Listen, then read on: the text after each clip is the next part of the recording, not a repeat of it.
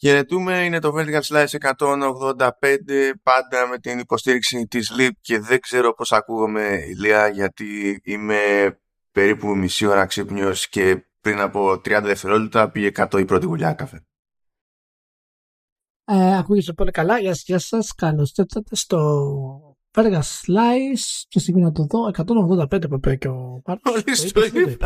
Μόλις το είπα, χαιρετούμε στη ΛΙΠ, είναι όντως το 185, φιλιά πολλά, και χαιρετούμε φυσικά στα παιδιά του RetroX. Όταν ακούτε αυτό το podcast θα έχει ήδη ανέβει εκπομπή το δεύτερο επεισόδιο του Industry Resolve που θα παίξει live, που έχει παίξει live την Κυριακή στις 8 Ελλάδας. Προσαρμόζεται λίγο έτσι, μαθαίνει. Πολύ ενδιαφέρουσα εβδομάδα γενικότερα. Έχουμε φυσικά τις πρώτες εντυπώσεις του God of War Ragnarok. Να το περάσω μία στα γρήγορα. Είναι πολύ είναι previews τα οποία έχουν έρθει από τις 6 πρώτες ώρες του παιχνιδιού χοντρικά. Ναι, που είναι από την τελική έκδοση του παιχνιδιού, γιατί στην ουσία έχει πάει πιο νωρίς το παιχνίδι, έχουν παίξει και μπορούσαν να γράψουν preview με βάση αυτό το πρώτο διάστημα. Ναι. Όλα φαίνεται να είναι dialed up to 11 που λέμε. Τα περισσότερα review επιβεβαιώνουν αυτό που είχα πει και που είχαμε συζητήσει και εμείς, ότι στην ουσία είναι η ίδια συνταγή. Απλά είναι πιο expanded, πιο μεγάλο. Και το σύστημα μάχης φαίνεται ότι έχει υποστεί ακόμα περισσότερες βελτιώσεις. Οπότε είμαι σίγουρος ότι αυτό που στην ουσία θα κρατήσει το παιχνίδι είναι το σενάριο και που θα πάει δηλαδή τη σειρά αργότερα. Να πούμε ότι κατά τη γνώμη μου το πρώτο God of War είναι υπερτιμημένο, παρόλα αυτά είναι από τους σημαντικότερους τίτλους προηγούμενης γενιάς, ακριβώς για φυσικά το ρίσκο που πήρε, και αυτό είναι πάρα πολύ μεγάλη υπόθεση για να το πάρει μια εταιρεία σαν τη Sony σε τέτοιο επίπεδο και για ένα από τα franchises, και μόνο η Sony μπορεί να το κάνει αυτό. Και σίγουρα και τα καλλιτεχνικά ρίσκα που πήρε, έτσι, από τη μονοκάμερα ας πούμε μέχρι την αλλαγή του κράτους ως father figure κτλ. Οπότε σίγουρα ο κόσμος περιμένει το Ragnarok, γιατί πόσες είναι καλές οι πρώτες, δεν περίμενα κάτι άλλο. Είμαι σίγουρος ότι μεγάλο κομμάτι των βαθμολογιών στο επίπεδό τους θα είναι και αυτές overhyped, δεν θα τους ενοχλήσει αν το παιχνίδι είναι πάνω κάτω το ίδιο με το 1, παραδείγματος χάρη, και πραγματικά εύχομαι να κλείσει όντως το 2, γιατί και αυτό είναι καλλιτεχνικό ρίσκο για μια εταιρεία, ειδικά σε video games, όπου, αλλά και στο κινηματογράφο συχνά, όπου η τριλογία είναι το βασικό χαρτί. Αυτό έχουμε πει πάντως, έτσι, ότι η ιστορία αυτή κλείνει με το δεύτερο. Ναι, και αυτό είναι κάτι που με χαροποιεί ιδιαίτερα, γιατί δείχνει ότι έχουν πραγματικά πλάνο και θα το στηρίξουν κανονικά. Δεν θα το επεκτείνουν απλά και μόνο για να έχουν πωλήσεις. Είναι μια τακτική που τη βλέπουμε σπάνια και βαθιά μέσα με την περίμενα από τη Sony, γιατί αντιμετωπίζει τα franchises με πραγματική, ας πούμε, σημασία. Ότι έχουν πραγματική σημασία για το μέλλον της, όχι απλά να είναι cash-cows. Δεύτερο να πω ότι θα μιλήσουμε αργότερα λίγο για το Plague Tale Requiem, και τρίτο να πω ότι κυκλοφόρησε το trailer του Final Fantasy XVI, το λεγόμενο Ambition, το οποίο ήταν ένα τετράλεπτο στην ουσία από τα κλασικά στυλ της Square Enix που παρουσιάζει τον κόσμο γενικότερα. Έχω να πω ότι το τρέλερ είναι σε γενικές γραμμές εξαιρετικό. Δεν κουράζει καθόλου. Είναι καλογραμμένο. Έχει πολύ ωραίο ρυθμό στο να χτίσει τον κόσμο μέσα από τα διαφορετικά βασίλεια. Και φυσικά είναι και εκρηκτικό προς το τέλος, που έχει να κάνει με τη δράση του και το σύστημα μάχης που βλέπουμε. Είναι αυτό πάρα πολύ θετικό σημάδι. Έχουμε ξαναμιλήσει εδώ για το Final Fantasy XVI φυσικά, το οποίο προήλθε από την το OK που έδωσε η Square Enix να περάσει στα χέρια ανθρώπων που φαίνεται ότι είναι ικανοί σε θέματα world building και storytelling.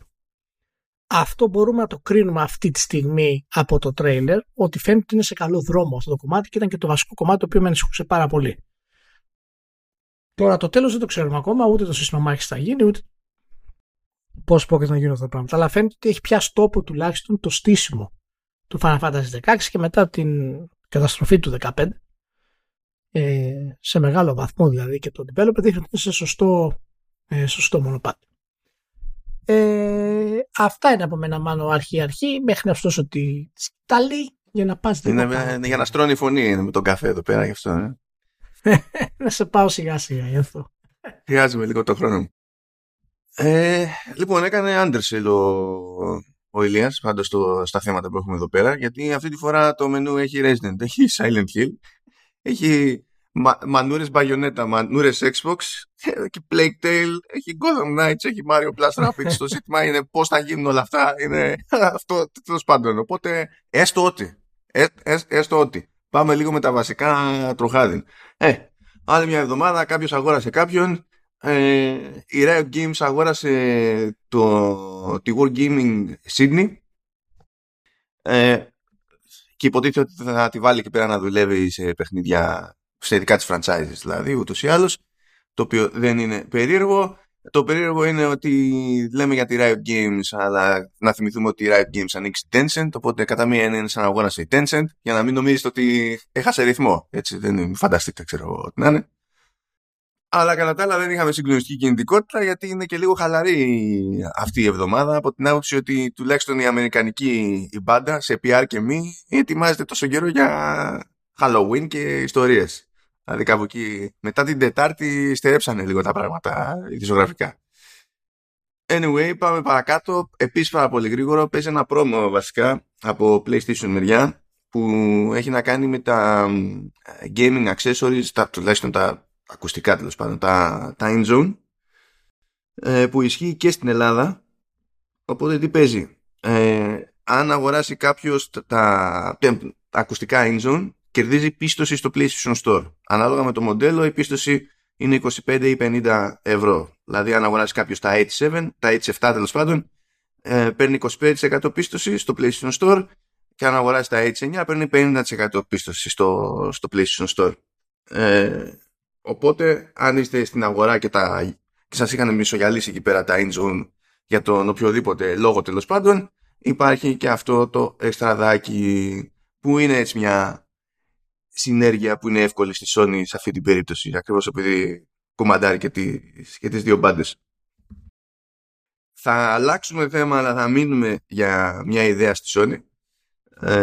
Επειδή βγήκε η ημερομηνία κυκλοφορίας για το DualSense Edge, που είναι σαν να λέμε Pro Controller, να το πούμε έτσι. Δεν το λέω Pro Controller, μην πετάξετε γιατί Nintendo και γιατί δεν λες Elite. Pro Controller το λέω με την έννοια της φράσης Pro Controller, όχι με το branding της Nintendo. Εντάξει, Pro Controller, μάλλον. Pro Controller. Πώς να το πούμε τώρα αυτό το πράγμα? Πιο εύκολος τρόπος να συνεννοηθούμε είναι αυτός, τέλος πάντων. Ότι είναι κάτι τέτοιο. Πες το πως το λέει Sony, πες το Edge. Τι Edge, όταν. Ηλία, πώς θα πούμε τώρα εμείς έτσι, και θα πάει το μυαλό μας κατευθείαν σε χειριστήριο, αντί να πάει άλλο τώρα. Εμείς οι δύο θα μπερδευτούμε έτσι.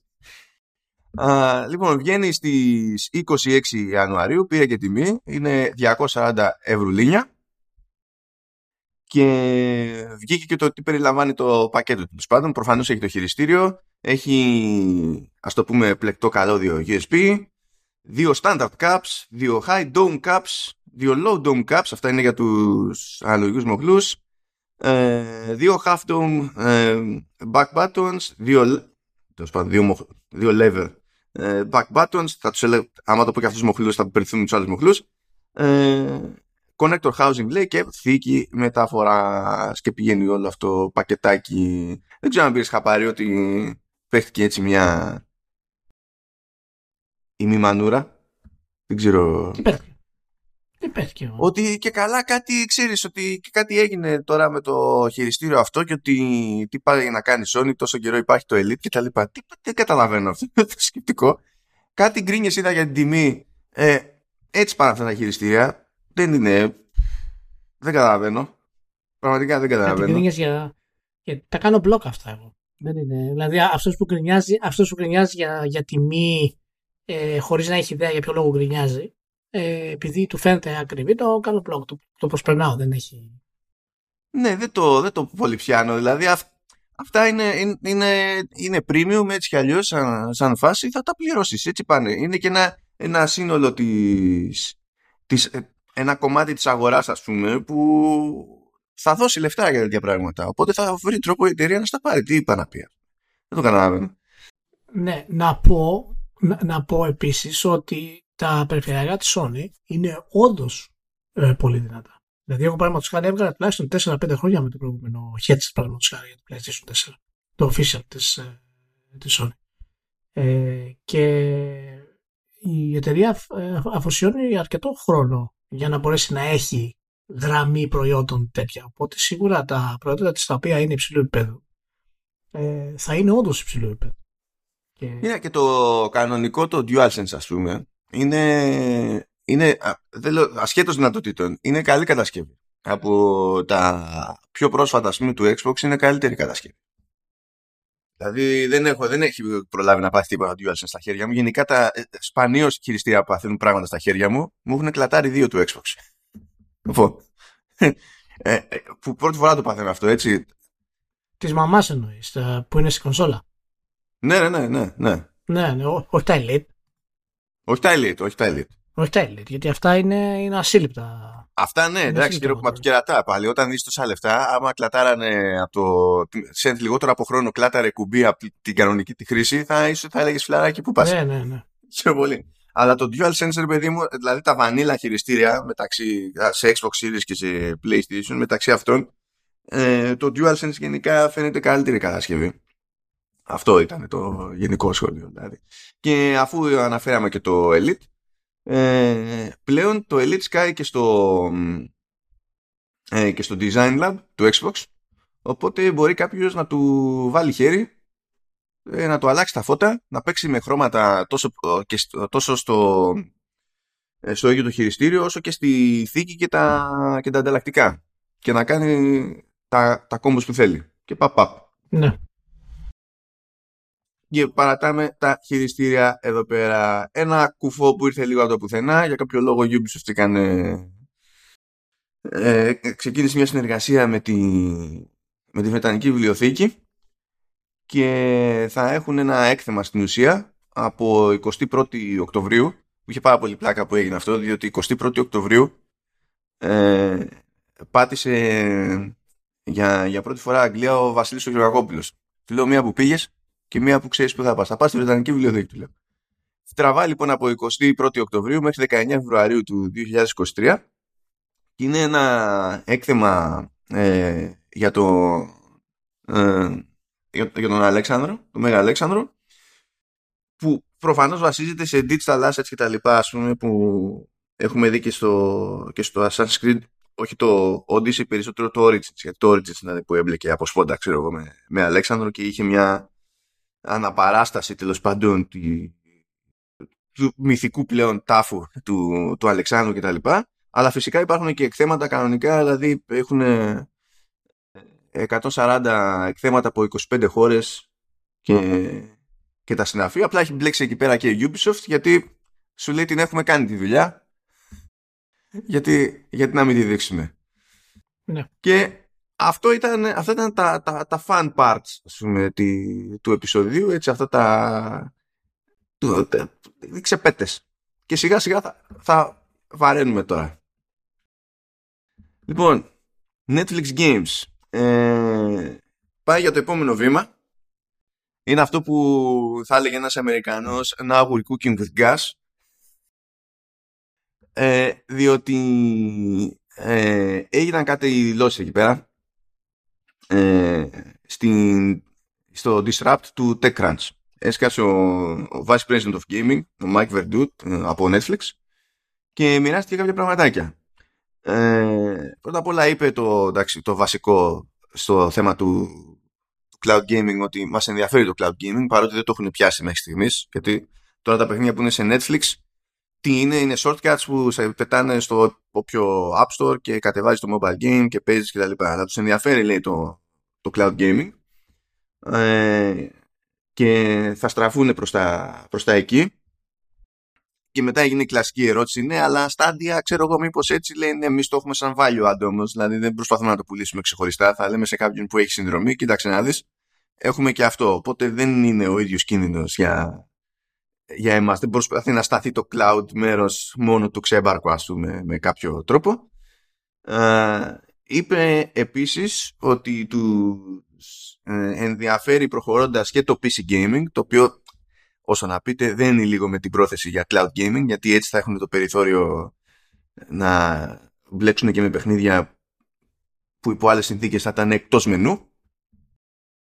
Στείνουν ένα ακόμη δικό του στούντιο στο νότιο μέρος της Καλιφόρνια και πέταξε για κάποια νουμεράκια για παιχνίδια και λέει ότι αυτή τη στιγμή, λέει, σε δικά της στούντιο αγορασμένα ή τέλος πάντων νεόφυτα ετοιμάζονται 14 παιχνίδια. Η υπηρεσία αυτή τη στιγμή έχει 35 παιχνίδια. Η Netflix ετοιμάζει μόνη της 14 και ότι επίσης είναι καθοδόν 55. Τώρα αυτό δεν έχει διευκρίνηση ακριβώς, ναι, για το αν είναι δικά τους ή αν είναι... Δεν μπορεί να είναι όλα αυτά δικά τους. Θα είναι, ξέρεις, έχουν υπολογίσει ότι εμείς φτιάχνουμε 14 εδώ, αλλά έχουμε κάνει και συμφωνίες, ξέρω, και έρχονται πράγματα που ετοιμάζονται ports, ξέρω εγώ, ή ετοιμάζονται τα ίδια τα παιχνίδια κτλ. Και λέει τέλος πάντων ότι από άποψη IP υπάρχει εύρος με τη λογική ότι θα πατάμε σε δικά μας, λέει, IP, αλλά θα πατάμε και σε IPs άλλων, οπότε δεν έχουμε, λέει, κάποιο θέμα. Και λέει, σε βάθος χρόνου ελπίζουμε, λέει, το 50% των παιχνιδιών που σκάνε στην υπηρεσία να πατάνε σε IP δικό μας, Netflix μεριά. Ναι. Fun stuff, διότι τώρα είναι που, έτσι, εκφράζοντας αυτό το κομμάτι, αυτό το βήμα στη στρατηγική τους, είναι που σοβαρεύει το πράγμα, γιατί πριν με τα περίπου mobile τσουκουτσουκουμπολ δεν υπήρχε ιδιαίτερη ελπίδα για να πιάσει κλίμακα. Οπότε εδώ κάτι παραγίνει. Και συνεχίζει να επενδύει και σε δικά της τέτοια, δηλαδή σε δικά της στούντιο. Όχι, δεν αγοράζει απλά κάποια έτοιμα, πηγαίνει και χτίζει. Δηλαδή είναι δεύτερη φορά μέσα σε εβδομάδες που έχουμε πει ότι φτιάχνει δικό της στούντιο από το μηδέν. Τελευταία φορά, δηλαδή την προηγούμενη φορά, λέγαμε ότι χτίζει ένα στη Φινλανδία και τώρα τσακώνει και ένα Αμερική. Ναι. Κοίτα να δεις, η Netflix το έχει πάρει σοβαρά το θέμα από την επιχειρηματική άποψη και νομίζω ότι θα πάει πάρα πολύ καλά. Το θέμα είναι ακριβώς να της βγει το πλάνο που στείνει αυτή τη στιγμή. Το cloud gaming, τέλος πάντων, δεν είναι κάτι ιδιαίτερα που μπορεί να μας εκπλήξει. Έτσι ήταν μέσα στα σχέδια της Netflix γενικά. Αλλά είμαι περίεργος να δω τι σημαίνουν αυτοί οι αριθμοί, γιατί τέτοιους αριθμούς ακούμε πάρα πολλούς συχνά, και πολύ περισσότερο τι συνέργειες θα κάνει στους τίτλους και γενικότερα και με τις σειρές που ακόμα γνωρίζουν πολύ μεγάλη επιτυχία μέσα στο Netflix. Οπότε είναι ενδιαφέρον αυτά, περιμένω να τα δούμε, δηλαδή. Δεν σε ακούω έτσι πολύ ενεργό, Ηλία, οπότε θα σου πετάξω ένα ξέμπαρκο. Ακούγεται ότι η Bungie ετοιμάζει reboot του Marathon για το 2025. Τι λέξη πνάμε.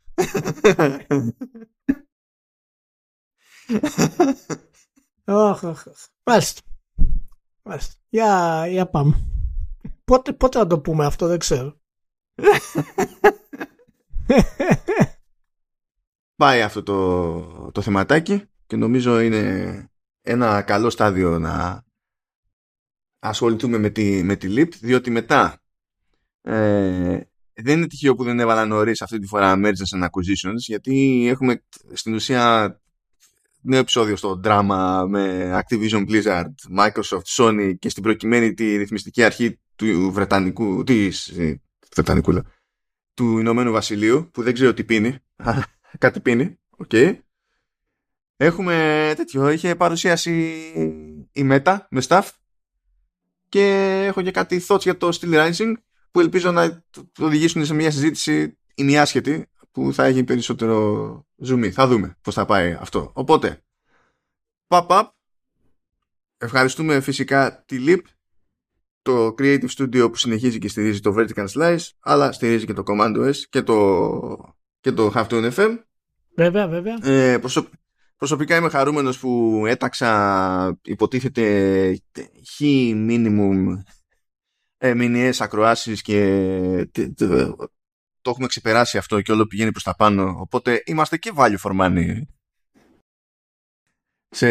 από αυτή την άποψη. Γιατί δεν είχε σημασία που θα καταλήξουν οι ακροάσεις στη διαδρομή της χορηγίας, σημασία έχει πώς τις υπολογίσαμε στην αρχή. Οπότε νομίζω ότι πρέπει να είμαστε όλοι ευχαριστημένοι εκατέρωθεν. Λοιπόν, έχουμε πει Creative Studio η ΛΙΠ καταπιάνεται με τα πάντα, καταπιάνεται με interactive installation στο physical space ή όπως τα έλεγε κοινικά κάποιος πραγματικός θεασότης του VR, θα έλεγε το Meet Space, με EA όχι με WE προφανώς. Οκ. Okay. Βέβαια μπλέκει και με VR, μπλέκει και με Mixed Reality, μπλέκει με Web Technologies, μπλέκει με 3D Engines, γιατί όλα αυτά χρειάζονται για τα projects που αναλαμβάνει, που μπορεί να κινούνται σε όποιο τόξο μπορείτε να φανταστείτε, αρκεί να υπάρχει interactivity, μπορεί να είναι εικονικό περιβάλλον για την εκπαίδευση προσωπικού, μπορεί να είναι custom platforms για συγκεκριμένη χρήση, εταιρική και μη.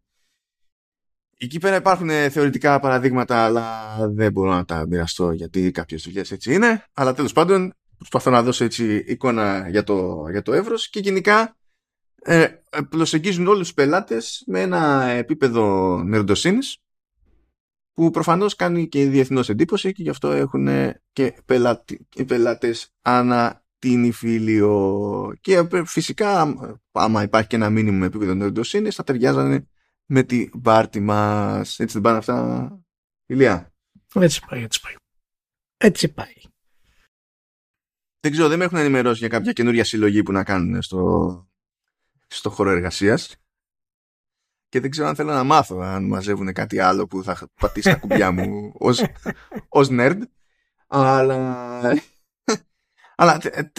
τι να πω, νομίζω ότι θα πατήσουν ούτως ή άλλως τα υπάρχοντα τα κουμπιά ορισμένων, οπότε αν είστε σε φάση mood και ψάχνεστε και έχετε και το skill set για front-end developer, είναι η ώρα να ρυθμίσετε εκεί πέρα το βιογραφικόνι, να τυπήσετε πόρτα, inbox βασικά, ή ξέρω εγώ τηλέφωνο, πρώτα κάπως έτσι πηγαίνει, και να get the ball rolling, διότι η δραστηριότητα είναι η δραστηριότητα, μπορεί έτσι όπως την ακούτε σε πρώτη φάση να είναι γνώριμη και να θεωρείτε ότι την έχετε πετύχει και αλλού, αλλά το κλίμα είναι άλλα ντάλλον με την καλύτερη την έννοια και αυτό για μένα καταλήγει και είναι πιο σημαντικό σε βάθος χρόνου. Μπορείς να κάνεις την ίδια δουλειά παντού, αλλά έχει σημασία και πώς περνάς και πώς την παλεύεις μέσα στην ημέρα σου εκεί που είσαι, και εκεί αυτό το πράγμα δεν φαίνεται στη δραστηριότητα της εταιρείας, ούτε φαίνεται σε μια λίστα με πράγματα, φαίνεται όταν είσαι εκεί πέρα και αλλάζει τελείως τον τρόπο με τον οποίο δουλεύεις και το κέφι με το οποίο πας και σε τι κατάσταση είσαι όταν φεύγεις από το γραφείο. Επίσης σημαντικό και για την πάρτι σου και για τους υπολείπους γύρω σου γενικά. Οπότε do your thing, έχω links στις σημειώσεις του επεισοδίου που θα τις βρείτε είτε στο αντίστοιχο post στο halftone.fm είτε στις σημειώσεις όπως εμφανίζει η εφαρμογή που χρησιμοποιείτε για να ακούτε το podcast και ακολουθείτε τις οδηγίες. That's that. Ευχαριστούμε τη ΛΙΠ και πάμε παρακάτω. Λοιπόν, έπαιξε ένα ολόκληρο δράμα εκεί πέρα, παιδιά, με Bayonetta 3, διότι βγήκε η προηγούμενη φωνή της Bayonetta και με τα πολλά ζήτησε από την κοινότητα να μποϊκοτάρει το παιχνίδι, διότι ο λόγος, λέει, που δεν επανήλθε τέλος πάντων στο ρόλο είναι επειδή η προσφορά που της έκανε η Nintendo ήταν προσλητική και ήταν μόνο $4,000 για όλο το χρόνο που θα αφιέρωνε, και λέει ότι τέλος πάντων τεχνικώς δεν κάνει κάτι παράνομο, δηλαδή με βάση τα rates που τρέχουν, αλλά θεωρεί ότι για ένα franchise τέλος πάντων που έχει βγάλει τόσα λεφτά, εκεί τσίτωσε λίγο το αυτί μου, τι εννοεί τόσα λεφτά, το Bayonetta δεν είναι ορισμός του επιτυχημένου franchise, αλλά τέλος πάντων έστω ότι και με την προϊστορία της και τα λοιπά θα έπρεπε να πάρει μια καλύτερη προσφορά και ζήτησε τέλος πάντων από την κοινότητα να μποϊκοτάρει το παιχνίδι. Το ρόλο της έχει πάρει, δηλαδή το ρόλο της Taylor έχει πάρει η επίσης πάρα πολύ γνωστή Jennifer Hale, η οποία δεν μπορούσε να κάνει έτσι κάποια συγκλονιστική δήλωση λόγω NDA. Το μόνο που είπε είναι ότι φυσικά και στηρίζει το δικαίωμα των voice actors σε λογικές αμοιβές για να μπορούν να ζουν και τα λοιπά. Μετά προέκυψαν ρεπορτάζ από Bloomberg και άλλα με το χεράκι της Platinum, από ό,τι φάνηκε, και υποτίθεται ότι, δηλαδή, το αρνείται η Taylor, αλλά με τα ρεπορτάζ που ακολούθηκαν προκύπτει, φαίνεται να προκύπτει, ότι δεν ήταν αυτό που της πρότεινε η Nintendo, ότι ήταν 15.000 στο σύνολο η προτινόμενη αμοιβή και ότι ήταν περίπου 4.000 ανά session, δεν θυμάμαι πόσων ωρών τέλος πάντων, γιατί πάνε με κάποια minimum υποτίθεται, και σε ώρες και σε αμοιβές, και η Taylor αρνείται ότι ισχύουν όλα αυτά τα πράγματα και λέει ότι είναι μούφα και τα συνάφη. Και μπλέξαν εκεί πέρα οι fans, δηλαδή σε πρώτη φάση κατευθείαν τάχθηκαν όλοι υπέρ της Taylor, μετά προέκυψαν τα άλλα τα ρεπορτάζ και παίξανε κάτι about face και, εντάξει, μάλλον δεν ήταν έτσι όπως ήταν, αλλά τέλος πάντων και πάλι είναι πρόβλημα. Και πιστεύω το μόνο χρήσιμο που προέκυψε από την όλη φάση είναι ότι ξεκίνησε μια συζήτηση για τις αμοιβές των voice actors. Που επειδή με έπιασε και friend of the show ο Γιάννης ο Κανδυλάκης και μου λέει, μα καλά είναι δυνατόν, λέει, να παίρνουν τόσα λίγα, ξέρω εγώ. Και λέω, κοίταξε να δεις, άμα πιάσεις, λέω, τα μεγαλύτερα ονόματα σε voice acting στα games και κάνεις μια επίσκεψη γρήγορη σε IMDb, ακόμη, ξέρω εγώ, και αν πιάσεις, ξέρεις, Nolan North, ξέρω εγώ, ή τέτοια, ρε παιδί μου, βλέπεις ότι έχουν 100.000 project το χρόνο, γιατί αλλιώς δεν βγαίνει. Δεν έχει σημασία πόσο, τι ρόλους έχουν παίξει στα games και πόσο μούρες είναι και τα λοιπά. Πρέπει να κάνουν gigs να μην υπάρχει αύριο για να βγει το φράγκο. Ναι. Οπότε γενικά υπάρχει ένα θέμα, ρε παιδί μου, εκεί πέρα, το οποίο επίσης μέσα σε όλα είναι και αρκετά αμερικανικό θέμα, διότι όλη αυτή η συζήτηση γίνεται με φόντο το τι ισχύει συνδικαλιστικά τέλος πάντων στην Αμερική, και μια κόντρα που υπάρχει εκεί πέρα με το πότε μια δουλειά έχει πατάει πάνω στη συλλογική σύμβαση που έχουν και πότε γίνεται εκτός επειδή συμφέρει τον publisher κτλ. Γίνεται κουβέντα εκεί με το πώς είναι δυνατόν, όχι στην περίπτωση του Bayonetta, σε παιχνίδια που βγάζουν όντως άπειρα λεφτά, να τσιγκουνεύονται τόσο πολύ και να δίνουν τα minimum, ας πούμε, στους voice actors και. Αυτό είναι κάποιο έτσι θεματάκι. Προτείνω να συζητήσουν λίγο με την Ιαπωνία που ξέρουν καλύτερα από την πίσνα του voice acting. Από πού να το πιάσουμε τώρα αυτό? Να πω αρχικά ότι στο προηγούμενο Industry Resolve που κάνει στο ΛΙΠ είχα μιλήσει για το πώς γενικότερα οι τεράστιες πωλήσεις των τίτλων και τα κέρδη που έρχονται μέσα από αυτό και τα έσοδα βέβαια δεν πηγαίνουν στην ουσία σε θέσεις σαν αυτές.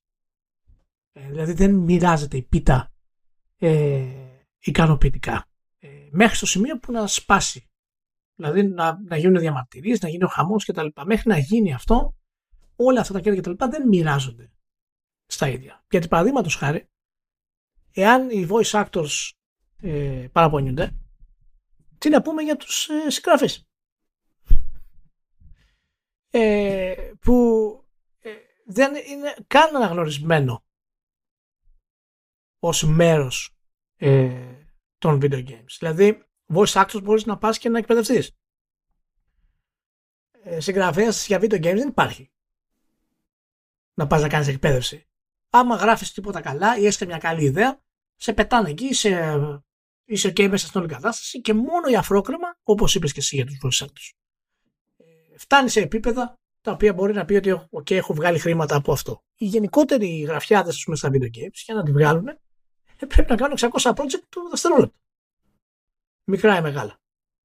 Φυσικά έχει πολύ μεγάλη τίτλη. Το Bayonetta εντάξει δεν είναι τώρα mainstream τίτλος στους gamers, αλλά έχει κοινό. Ναι, έχει ένα πυρήνα που είναι φανατικός, αλλά δεν είναι ότι έχει κάνει πολλές από πίσω για να πεις ότι ξέρεις. Όχι. Αλλά δίνει τη δυνατότητα, στην εταιρεία να έχει τον απόλυτο έλεγχο.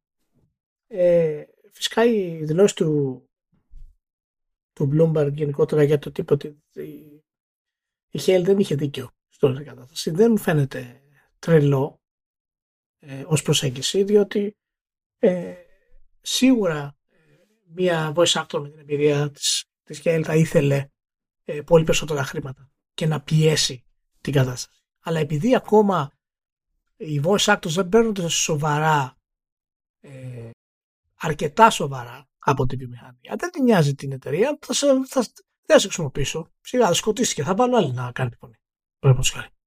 Δεν υπάρχει ακόμα αυτή η σύνδεση του voice actor με τον ηθοποιό, με το χαρακτήρα πούμε, που παίζει για να μην τον αλλάξεις με τίποτα. Και έγραφε κάπου τις εξαιρέσεις.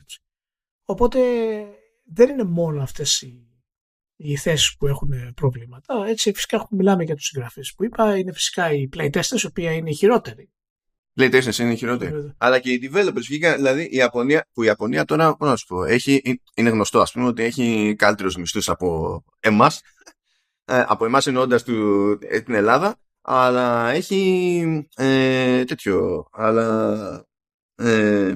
δεν είναι σαν την Αμερική, ας πούμε. Είναι πιο χαμηλά σε αυτό το άθλημα. Ο μέσος όρος, ξέρω εγώ, για developer είναι 40.000 το χρόνο. 40.000 το χρόνο με τις ούζες που τραβάς ως Ιάπωνας dev δεν είναι cool λεφτά. Όχι. Αλλά εκεί υπάρχει εξής διαφορά. Εκεί σέβονται μέχρι το τελευταίο κομμάτι. Από ποια έννοια? Δηλαδή, αν κάποιος voice actor πετύχει, είναι πλέον σημαντικός. Έχει επίπεδο. Δεν μπορεί η εταιρεία να τον πετάξει, ας πούμε. Και γι' αυτό είναι πολύ διάσημοι οι voice actors Ιάπωνες. Παραδείγματος χάρη, άμα ψάξεις και στο Google οι φίλοι που μας ακούνε να βρουν, ξέρω εγώ, τα συνήθεις searches, τι προτιμάμε, Άγγλους ή Japanese voice actors στα ιαπωνικά παιχνίδια, παραδείγματος χάρη. Θα δεις πάρα πολύ συχνά στα post από κάτω ότι λένε, κοίτα, δεις, σε αυτό το παιχνίδι είναι οι Ιάπωνες, οι voice actors είναι διάσημοι, είναι τρομεροί. Τους ξέρουν. Γιατί υπάρχει προϊστορία του άνιμα από πίσω που είναι χτισμένο όλα. Ακριβώς. Είναι δηλαδή ολόκληρη βιομηχανία μέσα. Εμείς ακόμα δεν έχουμε φτάσει σε αυτό το σημείο. Δηλαδή, αν κάποιος χαρακτήρας είναι χαρακτήρας ο οποίος πραγματικά θα μείνει στην ιστορία, τώρα πραγματικά αν θες να κάνεις remake του Red Dead Redemption 2, δεν θα πας να αλλάξεις φωνή του Μόργαν, προφανώς. Αλλά είναι χαρακτήρας ο οποίος είναι στην ιστορία. Δεν είναι κάποιος σε κάθε αυτός χαρακτήρας. Πάντως ούτως ή άλλως καλό είναι που γίνεται αυτός ο τόρος, γιατί όπως είπα πολλές θέσεις τις βιομηχανίες παραμένουν κάτω από πολύ βαρύ ζυγό, γιατί είναι τόση μεγάλη η προσφορά που τις εταιρείες δεν τις ενδιαφέρει. Μπορείς να σε playtester, ναι, θα δουλέψεις 600 ώρες, θα βγάζεις τα χρήματα, μόνο θα αρέσει, θα πάρω άλλο playtester. Δεν έχεις δηλαδή, δεν μετράς σε αυτά τα πράγματα. Ναι, αυτά είναι τα μεγάλα προβλήματα. Γιατί καλύπτεται πάρα τόσο εύκολα η τρύπα που δεν τους ενδιαφέρει. Ακριβώς. Και μάλιστα αυτό ισχύει σε πολλές θέσεις. Μάλλον. Δηλαδή ακόμα και σε artists που είναι μέρος ενός συνολικού έργου, με μία ομάδα 50 artists, σαν να κρέμεται η ζωή σου, παραδείγματος χάρη, από το να θα παραδώσεις τα 25 concept art, και αν δεν το κάνεις, μπορεί η εταιρεία να σου πει, θα δεις που θα απολυθείς, γιατί δεν υπάρχει και ιδιαίτερη προστασία, ας πούμε, στην Αμερική. Και γενικά Αμερική είναι παράνοια. Δηλαδή μπορεί να γράφεις για τηλεοπτική σειρά και να είσαι πρώτη μούρη στο καβούρι, έτσι. Να είσαι στην καλύτερη τηλεοπτική σειρά όλων των εποχών. Γίνεται κάτι και για κάποιο λόγο, ας πούμε, πάει πίσω η προβολή της σειράς. Πάει πίσω και αμοιβή σου. Δεν έχει σημασία που έχεις κάνει όλη τη δουλειά. Άμα δεν παιχτεί, θα θες τον άξονα. Ναι. Ή άμα παιχτεί 6 μήνες αργότερα, περιμένεις και εσύ 6 μήνες παραπάνω για να πληρωθείς. Και μπορεί να πληρώνεσαι όχι άρχισε να παίζεται η σειρά επιτέλους την οποία δούλεψα και άρα θα πληρωθώ. Όχι. Πληρώνεσαι με το επεισόδιο που προβάλλεται. Ναι. Και αυτά είναι τέτοιο. Δεν είναι. Αυτά είναι μόνο μούρικα, δηλαδή είναι τόσο παράνοια κάποια πράγματα στον εργασιακό. Ναι, ναι, γι' αυτό αναφέρει και το Ars Technica, παραδείγματος χάρη, ότι ακόμα και μάλιστα τώρα κάνει την άσκηση που είχα κάνει και εγώ στο ίντερνετ που έβαλα τους τίτλους στο $30 αντί για τα 60 για πώληση. Και λέει ότι το 3 παραδείγματος χάρη, αν πουλήσει μόνο $1 εκατομμύριο με $35, τα έσοδά του θα φτάσουν $35 εκατομμύρια. $20,000 για το voice work είναι το 0,06% αυτών των 35 εκατομμυρίων. Και φυσικά είναι μικρό το ποσοστό. Ανάλογα δηλαδή με το τι προσφέρεις, γιατί το voice acting είναι, ξέρεις, σου αποτυπώνει το χαρακτήρα. Δεν είναι κάτι απλό. Τέλος πάντων, είμαι σίγουρος θα δούμε κι άλλα σε αυτό το κομμάτι σιγά σιγά. Νομίζω ότι γενικά δεν έχουν, και ο χώρος δεν έχει τόσο σε εκτίμηση το voice acting και από άλλη άποψη είναι ότι αν τα βάλεις κάτω τα περισσότερα παιχνίδια, ακόμα και τα περισσότερα παιχνίδια που έχουν voice acting, έτσι δεν λέμε τώρα για εκείνα που δεν έχουν κάνει αυτό τίποτα, έχουν το story ως γαρνιτούρα. Δηλαδή και οι ίδιοι δημιουργοί των παιχνιδιών το βλέπουν σαν ένα bonus. Οπότε πώς θα μπουν στη διαδικασία να θεωρήσουν τον voice actor ως κάτι σημαντικό και γιατί να μην τον αλλάξουν με κάποιον άλλον πιο φθηνό, πιο πρόχειρο κτλ. Από τη στιγμή που έτσι κι αλλιώς στην πραγματικότητα το story υπάρχει για να υπάρχει. Και όχι επειδή το έχουν ως κάτι σημαντικό μες στο μυαλό τους εκείνη την ώρα. Τέλος πάντων. Αυτό είναι το ένα δράμα που έπαιξε. Το άλλο δράμα που έπαιξε, από εκεί πέρα ξεκίνησε από developers και αυτό με γαργάλωσε ιδιαίτερα. Ξεκίνησε έτσι μια ιστορία με αφορμή το Gotham Knights βασικά, για το κατά πόσο το Xbox Series κρατάει πίσω τους developers. Και προέκυψαν... δεν βγήκε να πει κάτι συγκεκριμένο η Warner. Απλά είπε τέλος πάντων ότι για διαφόρους λόγους και τα λοιπά δεν θα έχουμε performance mode ας πούμε στο Gotham Knights, θα πηγαίνουμε μόνο για ανάλυση ξέρω εγώ όσο πάει και 30 frames και τα συνάφη, αλλά πετάχτηκαν μερικοί τέλος πάντων του χώρου και, δηλαδή και του δημοσιογραφικού του χώρου και του game development και λένε τέλος πάντων ότι το Series S κρατάει όλα τα παιχνίδια της γενιάς πίσω και ότι τέλος πάντων ακούγεται λέει και καλά από διάφορες εταιρείες, προέκυψε και από τον Μακλούρα ας πούμε της Bossa Studios, που η Bossa Studios τώρα δεν πηγαίνει και για κάποιο συγκλονιστικό fidelity στα γραφικά, δεν καταλαβαίνω τώρα γιατί θίγεται με την όλη ιστορία, αλλά τέλος πάντων ισχυρίζεται τέλος πάντων ο Μακλούρα ότι πολλοί developers κάθονται και λένε και παραπονιούνται το ίδιο, για το ίδιο πράγμα για την όλη αυτή περίπτωση. Προέκυψαν τέλος πάντων και κάποια tweets τα οποία μετά διαγράφηκαν, στα οποία ο senior character technical artist Lee Devonald της Rocksteady, που τεχνικώς έχει σχέση με Batman αλλά όχι με τον Gotham Knights, έλεγε πάλι τέλος πάντων, έκανε ανάλογα σχόλια. Βέβαια λέει, μακάρι λέει, δηλαδή εύχομαι λέει τέλος πάντων οι gamers να καταλάβαιναν τι σημαίνουν τα 60 frames ως προς το τι πρέπει να χάσουν από το παιχνίδι ώστε να καταλήξει το παιχνίδι να τρέχει τόσο γρήγορα. Εντάξει πες, αυτό τέλος πάντων δεν είναι επιστήμη, άλλη κουβέντα. Ειδικά λέει παίρνοντας ως δεδομένο ότι έχουμε μία κονσόλα στην τρέχουσα γενιά που δεν είναι και πολύ καλύτερη από μία κονσόλα της προηγούμενης γενιάς. Και παραπονιέται περισσότερο για τη GPU αλλού παίζανε παράπονα τέλος πάντων για τη RAM και τα λοιπά. Ενώ ακόμη και ο Μπατάλια του Digital Foundry έχει πει τέλος πάντων ότι έχουν φτάσει στα αυτιά του παράπονα από διαφορετικές μπάντες κτλ. Αν και εκεί πέρα υποτίθεται ότι με αυτά που άκουγε ο ίδιος, το μεγαλύτερο παράπονο είναι για τη RAM. Και αυτό αφότου τέλος πάντων, ενώ η Microsoft τον Ιούνιο κάνοντας αλλαγές στο DevKit, στην ουσία έδωσε περισσότερη RAM στα χέρια των developers από τη συνολικά διαθέσιμη του Series S.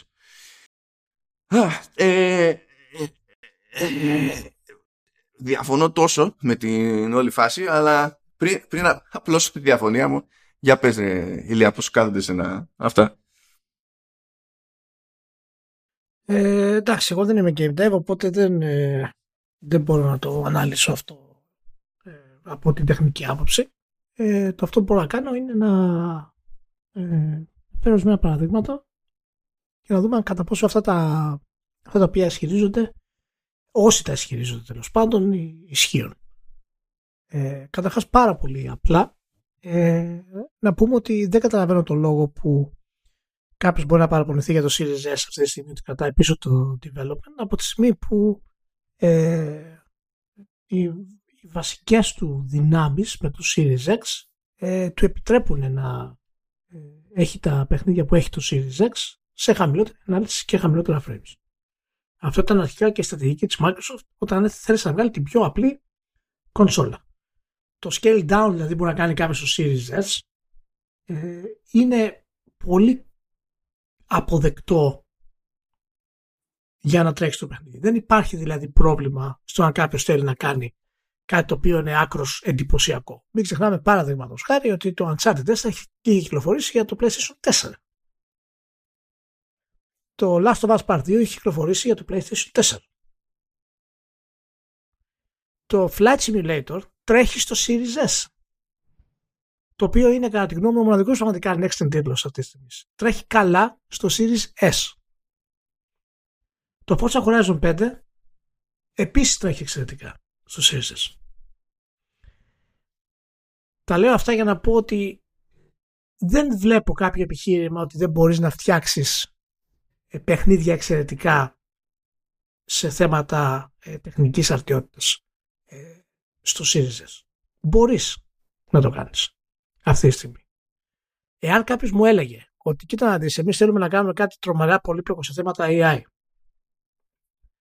τα οποία να χρησιμοποιεί το περιβάλλον και τα εφέ του περιβάλλοντος σε sandbox σχεδιασμό, και δεν μπορούμε να το κάνουμε γιατί η κάρτα γραφικών του Series S δεν μπορεί να σηκώσει τα ίδια εφέ για να τρέξουν στα ίδια frames μαζί με το CPU του Series S και μας δημιουργεί bottleneck, παραδείγματος χάρη.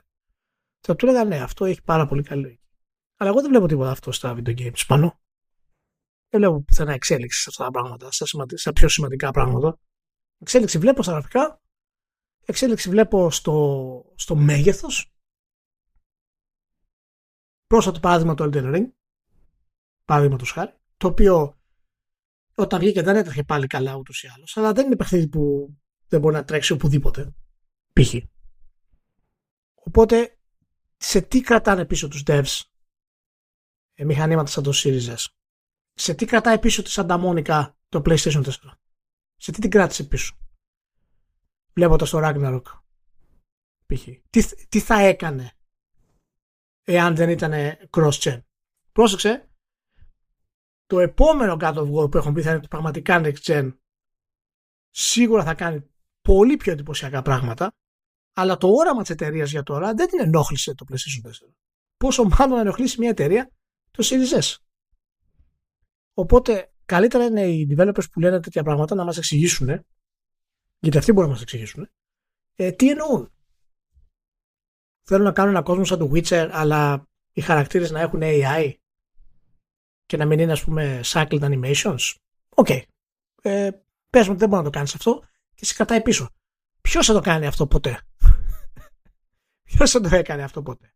Οπότε, εγώ δεν βλέπω με τα παραδείγματα που έθεσα αυτή τη στιγμή κάτι που μας κρατάει πίσω σε θέματα αρχιτεκτονικής, πόσο μάλλον όταν κονσόλες προηγούμενης γενιάς, όπως είναι το PlayStation 4, παραμένουν σχετικές στην αγορά σήμερα.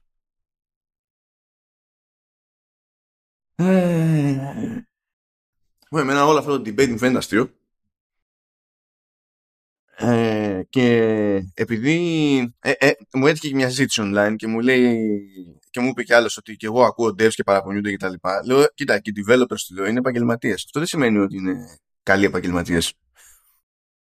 Γιατί υπάρχουν, λέω, σάπιοι, υπάρχουν και τα λοιπά. Θα πει κάποιος, γιατί τώρα τη λέω στους developers. Ναι, τη λέω στους developers. Και θα σας πω γιατί τη λέω στους developers. Πρώτα απ' όλα θεωρώ γελίο να ξεκινάμε μια τέτοια κουβέντα πατώντας τον Gotham Knights. Διότι η αρχική πρόθεση με τον Gotham Knights που άλλαξε στην πορεία, γιατί πάρα πολύ απλά φάνηκε ότι ήταν άκυρη σκέψη, και, άρα ομαδικά απέτυχαν στο planning αυτού του κομματιού στη Warner, υποτίθεται ότι θα ήταν cross-gen τον Gotham Knights. Αρχικά ανακοινώθηκε και για PlayStation 4 και Xbox One. Και στην πορεία φτάσανε σε ένα σημείο που είπανε τι κάνουμε εμείς εδώ πέρα. Δεν γίνεται αυτό που προσπαθούμε να κάνουμε, ή δεν μπορούμε να το κάνουμε, ή δεν προλαβαίνουμε, ή δεν ξέρω και εγώ τι. Και κόψανε τα προηγούμενα συστήματα. Άρα εξ αρχής ο σχεδιασμός του παιχνιδιού είχε βασιστεί σε κάποια δεδομένα που εκτός το τι ήταν στραβά, ασχέτως το τι ήταν στραβά, είχαν και μια φιλοδοξία από πίσω τους ότι όλο αυτό θα έτρεχε όχι στους Series S, αλλά και σε πιο γιούχου hardware ακόμη. Το να γίνεται μετά ολόκληρη ιστορία σύμφωνα με την οποία μας φύγει το Series S είναι κωμικό, ειδικά για αυτή την περίπτωση. Έτσι κι αλλιώς. Αυτό είναι το ένα της υπόθεσης. Το άλλο της υπόθεσης είναι που εκεί πέρα παίζει ένα σφίξιμο, είναι που λέει η Microsoft στους developers ότι αν είναι να βγάλεις παιχνίδι για τα καινούργια μου συστήματα, για series τέλος πάντων, πρέπει και η έκδοση για X και η έκδοση για S να βγουν ταυτόχρονα. Δεν σου επιτρέπω να τα βγάλεις με διάφορα φάσεις. Πράγμα που σημαίνει ότι κάποιοι developers θα ζοριστούν παραπάνω από όσο ενδεχομένως θέλουν για να βελτιστοποιήσουν το παιχνίδι τους και για το Series S. Ενώ αν είχαν να κάνουν βελτιστοποίηση μόνο για PlayStation 5 και Series X που είναι πιο κοντά, προφανώς θα είχαν λιγότερο κόπο. Ναι, εντάξει, σε εκείνη την περίπτωση είναι περισσότερος κόπος. Okay. Αλλά συγγνώμη, πάντα έτσι γίνεται όταν κάτι είναι multi-platform. Δεν καταλαβαίνω πώς μπορεί να συμφιλιαστεί τόσο πολύ ένας developer όταν βγάζει το παιχνίδι του και σε PC και πρέπει εκεί πέρα να στηρίξει εύρος σενάριων, και δεν μπορώ να καταλάβω πώς το Series S είναι καταδίκη για τους developers και παίζουν παράπονα, αλλά ταυτόχρονα οι developers είναι ενθουσιασμένοι και δεν τους νοιάζει που θα κάνουν βελτιστοποίηση στο παιχνίδι τους για να τρέξει το Steam Deck, που είναι ακόμη πιο γιούχου από το Series S by design. Δεν κολλάνε αυτά τα πράγματα μεταξύ τους, και ως προς το τεχνικό του θέματος τα έχουμε πει εδώ πέρα, τα είχαμε πει και σε ένα ξεχασμένο επεισόδιο whatever που είχα κάνει για το έστελος πάντων, ότι το βασικό, το σημαντικό είναι ότι σε Series S και Series X CPU είναι σχεδόν το ίδιο πράγμα, είναι πολύ μικρή απόσταση, και ότι ο αποθηκευτικός χώρος έχει τις ίδιες προδιαγραφές, ταχύτητα ανάγνωσης, εγγραφής κτλ. Γιατί αυτό ήταν το μεγάλο bottleneck. Το να σου λείπουν μετά από όροι σε GPU σημαίνει ότι μπορείς να κρατήσεις το ίδιο fidelity τέλος πάντων, ή να κόψεις fidelity, να κάνεις ό,τι προσαρμογές θέλεις στα γραφικά και σε frame rates κτλ. Να το κάνεις, ό,τι χρειαστεί, να το κάνεις να τρέχει. Και μου λέει κάποιος σε αυτή την περίπτωση, ναι, αλλά η Microsoft το έχει μαρκετάρει, λέει, το Series S για 1440p. Στη χάση και στη φέξη ισχύει αυτός σε παιχνίδια τέλος πάντων που είναι και παραγωγές έτσι τροφαντές. Και δεν βλέπω κατόχους Series S να παραπονιούνται, γιατί ξέρουν ότι μεταξύ των δύο επιλογών που είχαν πήρανε τη φθηνότερη και θα χάσουν κάποια πράγματα. Αλλά δεν τους ένοιαζε αυτό. Και είναι ok, δεν υπάρχει κάποιο πρόβλημα. Το σημαντικό για να τρέξει ένα ρημάδι παιχνίδι, και γι' αυτό διαφωνώ με τους devs που λένε ότι δεν είναι πολύ καλύτερο από την προηγούμενη γενιά, είναι να υπάρχει αυτή η ταχύτητα στο SSD. Χωρίς αυτό δεν θα τρέχει τίποτα. Χωρίς αυτό δεν υπήρχε καμία ελπίδα, ξέρω, όλο το υπόλοιπο. Και όλα τα άλλα στην τελική ας τα ρίξουν. Άμα κάτι δεν την παλεύει, ας το ρίξουν 720p. Τι πάει να πει. Το μηχανάκι αυτό υπάρχει για αυτό το λόγο. Για να σου δίνει πρόσβαση στο παιχνίδι, για local render εκεί πέρα, με εκτός τα γραφικά. Τι να κάνουμε τώρα. Άμα μπορείς, φίλε, για το Steam Deck, μπορείς και για το άλλο. Και το έξτρα παράπονο είναι για τη φάση με τη RAM. Που λέει, ναι, είναι λιγότερο το bandwidth, είναι πιο δύσκολο κτλ. Ναι, όταν στο Series S δεν υπάρχει περίπτωση ρεαλιστική να πεις θα πάω να φορτώσω 4K textures, θες λιγότερο χώρο στη RAM, μάνι. Και αυτό ισχύει για διάφορα πραγματάκια. Όχι μόνο για τα textures. Και όταν δεν έχεις να φορτώσεις το ίδιο πράγμα, δεν χρειάζεται το ίδιο bandwidth. Υπάρχουν σύγχρονες κάρτες γραφικών, σύγχρονες, που είναι από τελευταίες φουρνιές αρχιτεκτονικής, που έχουν το ίδιο. Δεν είναι προφανώς οι καλές κάρτες γραφικών, αλλά είναι οι σύγχρονες κάρτες γραφικών που βγαίνουν, είναι προϊόντα του 22, ας πούμε, που έχουν τέτοιο bandwidth για τη video RAM. Αλλά το πρόβλημα είναι το bandwidth στο τέτοιο του Series S. Δεν στέκουν όλα αυτά μεταξύ τους. Δηλαδή δεν είναι πολύ normal η φάση. Γι' αυτό λέω ότι αυτό που μας απασχολεί είναι τα γραφικά. Πιο πολύπλοκοι κόσμοι, πιο πολύπλοκες πόλεις, πιο τρομερά εφέ. Sure, αυτό είναι το πρόβλημα που σε... Ναι, τότε θα έχεις πρόβλημα, ναι. Τότε αυτό θα σταματήσει, γιατί έτσι είναι. Πρώτον, όταν υπάρχουν και άλλες αδύναμες κονσόλες στην αγορά, γιατί ακόμα και οι devs που λένε, παραδείγματος χάρη, ότι μας κατάπισε το Series S, γενικά οι third parties, όταν κάνουν το development, κρατάνε μέσα και versions του Switch, πώς θα είναι δυνατές. Ήδη δηλαδή, όταν κάνεις development ένα παιχνίδι, το οποίο μπορεί να στοχεύει το Series X, παραδείγματος χάρη, σκέφτεσαι ότι μπορεί να έχει νόημα να βγει και στο Switch. Και το development το κάνεις με αυτή την προσέγγιση, γιατί έχει εμπορικό νόημα να το κάνεις αυτό. Φυσικά, κάποια στιγμή θα σταματήσει να γίνει αυτό και θα πεις ότι δεν γίνεται αυτό το παιχνίδι να βγει στο Switch. Παραδείγματος χάρη, το Cyberpunk δεν μπορεί να βγει στο Switch. Τέλος. Παρ' όλα αυτά όμως, δεν είναι η πολυπλοκότητα του AI, τα τρομερά pathfinding των εχθρών, τα εκρηκτικά sequences, sandbox, destruction of environments, τα οποία σταματάνε να φτιάξουν παιχνίδι. Είναι απλά τις μεγαλύτερη ανάλυση, περισσότερα εφέ και ούτω καθεξής. Ναι, αυτό είναι. Γιατί έτσι κι αλλιώς τα προηγούμενα που είπες πέφτουν περισσότερο στο CPU. Οπότε, άμα θες να τα κάνεις, θα τα κουτσάς τρελά, θα τα κάνεις. Μα γι' αυτό η Microsoft κράτησε αυτή τη σχέση μεταξύ του Series S και του Series X. Να επικοινωνούν, και γι' αυτό κράτησε και τον SSD. Από τη στιγμή που έχει βγει Red Dead Redemption 2 στο PlayStation 4, δεν μπορούμε να συζητάμε τίποτα. Δεν υπάρχει να νομίζω ότι δεν έχω τη δυνατότητα, τα χρήματα, το χρόνο να κάνω τέτοιο optimization, το δέχομαι. Α, ναι, αυτό είναι, εντάξει, τέλος πάντων. Αν είσαι μικρός, ναι. Αν δεν έχεις όμως τα χρήματα να το κάνεις αυτό το πράγμα, δεν μπορείς να κάνεις καν τόσο φιλόδοξη παραγωγή που να σε κρατάει πίσω σε τέτοια θέματα. Δηλαδή... Ναι. Ακόμα και τίτλοι που είναι μισο next gen, όπως είναι το Ratchet & Clank ή όπως είναι το Forbidden West, δεν έχουν τίποτα ιδιαίτερο από θέμα gameplay που να μην μπορεί να γίνει σε προηγούμενη γενιά. Και γι' αυτό ήταν και cross-gen από Forbidden West. Απλά μπορεί να είναι λιγότερο τα γραφικά, μπορεί να είναι το drop distance χαμηλότερο, μπορεί να είναι οι σκιές χαμηλότερη ανάλυση. Ναι, αλλά εκεί είναι το πρόβλημα. Τέλος πάντων, προχωράμε. Ήρθε η ώρα σου, Ηλία. Γιατί έχουμε back-to-back remakes, είναι μόνο για πάρτι φάση. Λοιπόν, θα ξεκινήσουμε έτσι με το πιο light, εκεί που δεν είχαμε στην ουσία νέα ιδιαίτερα, απλά είχαμε νέα γεύση για περισσότερες πληροφορίες. Έσκασε εκεί το Resident Evil Showcase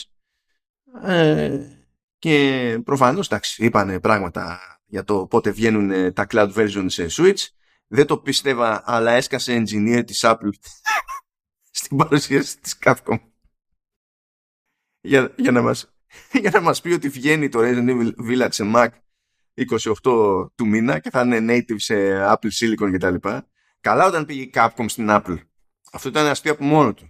Αλλά έστειλε η Apple άνθρωπος σε παρουσίαση της Capcom. Αυτό δεν το περίμενα. Πρέπει να είναι τόσο ενθουσιασμένη η Apple που κάποιος μετέφερε ολόκληρη τη μηχανή τους σε Apple Silicon που λέει let's do this, ξέρω εγώ. Τέλος πάντων, γίνανε όλα αυτά. Είδαμε εκεί λεπτομέρειες για το expansion του Villas και ιστορίες, αλλά το main της υπόθεσης ήταν περισσότερες πληροφορίες για το Resident Evil 4. Πληροφορίες από την άποψη ότι εντάξει, είδαμε περισσότερο gameplay κτλ. Αλλά προέκυψαν και λεπτομέρειες για το τι προσαρμογές έχουν γίνει σε gameplay μεριά, τέλος πάντων, με δεδομένο ότι κάπως έπρεπε κάποια κομμάτια να εξυγχρονιστούν σε σχέση με την πρωτότυπη έκδοση. Πρόλαβες να τα τσεκάρεις αυτά καθόλου, ήθελες να κάνω μια γρήγορη? Δεν είναι πάρα πολλά αυτά που τέλος πάντων θυμάμαι, αλλά είναι κάποια. Λοιπόν, λέει ότι δεν θα υπάρχουν σχεδόν καθόλου QTEs μέσα. Θα υπάρχει η δυνατότητα να το παίξεις λίγο stealth, επειδή θα μπορείς να κρυφτείς, λίγο. Αυτό δεν σημαίνει ότι δεν είναι σκηνοθετημένο το παιχνίδι ώστε να στην πέσουνε, Καλά, δηλαδή, άμα είναι στο μενού να στην πέσουνε, θα στην πέσουνε. Αλλά σε κάποιες περιπτώσεις μπορείς να το παίξεις λίγο πιο επιφυλακτικά. Καλά, λέγανε για streamlining εκεί πέρα στο inventory management, στο χαρτοφύλακα. Εντάξει, ξέρω εγώ, αυτό δεν είναι τίποτα. Εκεί που είχε έτσι πιο λίγο ουσιαστική αλλαγή ήταν περίεργος στο μαχαίρι. Διότι μπορεί να χρησιμοποιηθεί πλέον το μαχαίρι άμα σε έχει αρπάξει κάποιος, τέλος πάντων, εχθρός, για να το ξεκάνεις με τη μία. Μπορεί επίσης να χρησιμοποιηθεί και για πάρη σε επιθέσεις. Το πιο αστείο από όλα αυτά τα σενάρια είναι ότι μπορείς να κάνεις πάρη με το μαχαίρι στο αλυσοπρίωνο. Δεν ξέρω πώς σημαίνει αυτό, Ηλία. Αλλά για να μην... Αλλά για να μην παραγίνει αυτό, να μην ξεφτιλίζεται κάποιος στο πάρινγκ, ας πούμε, και σκάσει μόνο με το μαχαιράκι και στην ουσία, αν έχει το skill να βγάλει όλο το παιχνίδι έτσι, στην ουσία φθύρεται το μαχαίρι. Οπότε μετά από κάποιες χρήσεις, τέλος πάντων, έχει μια πάρα πολύ έτσι μικρή μπάρα που με κάθε χρήση του στην ουσία πέφτει και κάποια στιγμή διαλύεται το μαχαίρι. Πιο πολλοί πάνε για τέτοια πραγματάκια, δηλαδή, για να μην λέμε τώρα για γραφικά και ιστορίες, αυτά είναι φωσφανάρι, μπορεί να τα δει ο καθένας. Αλλά η γενικότερη κατεύθυνση ήταν ότι κάνουμε remake, είμαστε πιστοί, αλλά έπρεπε να πειράξουμε και πράγματα, γιατί πλέον έχουν αλλάξει. Και ξέρασα το πιο σημαντικό. Δεν χρειάζεται να είσαι ακίνητος για να πυροβολείς. Κάτι που δεν ίσχυε στο πρωτότυπο. Ναι, το πιο σημαντικό ξέχασα. Λυπάμαι. Ή το άφησα στο τέλος επειδή είναι το καλύτερο, δεν ξέρω. Διαλέξτε. Γεια σε δω, Ηλία.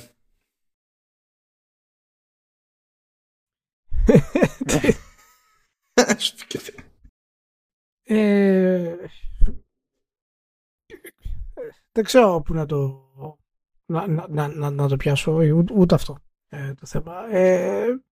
Δεν φαίνεται κάτι ιδιαίτερο ως πρόβλημα στο παιχνίδι. Γραφικά φαίνονται μια χαρά. Το gameplay είναι απαρχαιωμένο που δεν πάει άλλο. Είναι δηλαδή τελείως απαρχαιωμένο για τα τωρινά δεδομένα.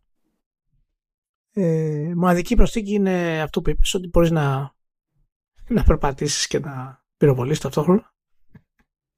Το οποίο είναι κάπως σύγχρονο. Το έχουμε λύσει πολλά χρόνια. Κάπως σύγχρονα. Το έχουμε λύσει από το Ikari Warriors. Αλλά φαίνεται ότι θα είναι ένα remake που θέλουν στην ουσία να κάνουν όντως κάτι καλό, γιατί και θα υπάρξουν και αλλαγές και στο story. Ναι, είπανε κάτι τέτοιο, αλλά δεν είχαν κάποιο δείγμα για να έχω εικόνα προς αυτό, οπότε δεν φέραν κάποιο παράδειγμα. Εντάξει, το κλασικό το Rezi το 4 εντάξει, ήταν χαζομάρες μετά από κάποια στιγμή στο σενάριο, δηλαδή τελείωσα. Ναι, αλλά είχε εκεί πέρα, είχε εκεί όμως τον κύριο του χωριού εκεί πέρα στην αρχή, ο οποίος ήταν φιγούρα εκείνος.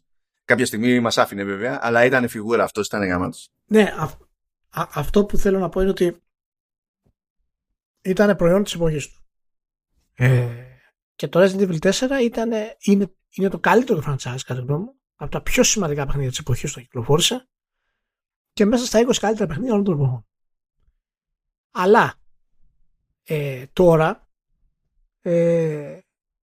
είναι εντελώς υπαρχαιωμένο. Δηλαδή έβλεπα το βίντεο και δεν μπορώ να συλλάβω πως κάποιος κριτικός θα του βάλει αυτό το παιχνίδι 6 ή 5 ή 7. Γιατί το hype και η δύναμη της φήμης του Resident Evil είναι τόσο μεγάλη που άμα του δώσει το ίδιο παιχνίδι με καλύτερα γραφικά θα του βάλει 9. Οπότε δεν ξέρω πού να το πλησιάσω αυτό το πράγμα. Είναι περισσότερο ηθικοψυχολογικό θέμα. Πώς μπορούμε να πλησιάσουμε τα remakes και, γενικότερα και τι σημαίνει κτλ. Τώρα από εκεί και πέρα, τι να σου πω. Εντάξει, το έχουμε συζητήσει πολλές φορές και έχουμε κι άλλα να πούμε τώρα για το Silent Hill. Αλλά εκεί είναι πιο πολύπλοκη η διαδικασία. Να πω απλά ότι, να κλείσω με αυτό, sorry, να πω ότι η Capcom τουλάχιστον κάνει σοβαρή δουλειά στα remakes. Δεν είναι ξεπέτα. Θέλει να κάνει αλλαγές. Θέλει να κάνει αλλαγές στα remakes. Δεν μπορεί να αλλάξει φυσικά βασικά πράγματα του σχεδιασμού. Οκ. Αλλά δεν είναι ξεπέτα. Θέλουν να κάνουν δηλαδή κάτι πραγματικά που να το φέρει πιο κοντά στο σήμερα. Φυσικά το κόστος ανάπτυξης αυτών των παιχνιδιών είναι πολύ μικρό, γιατί όλα είναι σχεδόν στα χέρια τους, από το concept art μέχρι το gameplay design, ας πούμε. Δεν αλλάζουν κάτι ιδιαίτερο από αυτό. Απλά κάνουν revisit, encounters κτλ. Έχει πλάκα γιατί στο Resident Evil 4 λέει μπορείς τώρα να πυροβολείς λάμπες, να πέφτουν πάνω σε αγελάδες. Α, ναι, το είδα και αυτό. Είναι που άρπαξε φωτιά η αγελάδα. Ναι. Τα οποία αυτά δεν είναι βέβαια μοντέρνος μηχανισμός sandbox όπου το επιλέγεις. Είναι trigger. Άμα το κάνεις, θα πίνει η Ελλάδα και θα φύγει πέρα. Τέλος. Αυτό ήταν. Κοίτα όμως να σου πω κάτι. Σε κάθε περίπτωση, remake σε remake, έτσι, είναι και σε ένα πλαίσιο, αναγκαστικά να το δεις στο πλαίσιο του τι λειτουργεί και τι έχει νόημα σε χώρο. Έτσι. Δηλαδή το να περιμένεις να είναι τόσο ελεύθερο και δυναμικό, πράγμα που δεν είναι το σύνηθες σε χώρο, είτε μιλάς για remake είτε μιλάς για καινούριο, δεν έχει το ίδιο νόημα με το να το περιμένεις σε κάποιο άλλο στυλ παιχνιδιού. Να σου πω κάτι. Τώρα προσπαθώ να κάνω δικηγόρο του διαβόλου, καταλαβαίνεις έτσι. Το καταλαβαίνω, απλά να σου πω κάτι. Έχεις δίκιο σε αυτό που λες, αλλά τα παιχνίδια αυτά που είναι μοντέρνα horror είναι προφανώς ότι δεν μπορούν να πλησιάσουν με τον ίδιο τρόπο όταν χρησιμοποιείς τον τρόπο που ήταν πριν 20 χρόνια και 30 χρόνια. Και ναι, ο τρόμος, το horror θέλει, ξέρω εγώ, slow pace. Θέλει slow pace. Μπορεί να θέλει και slow pace.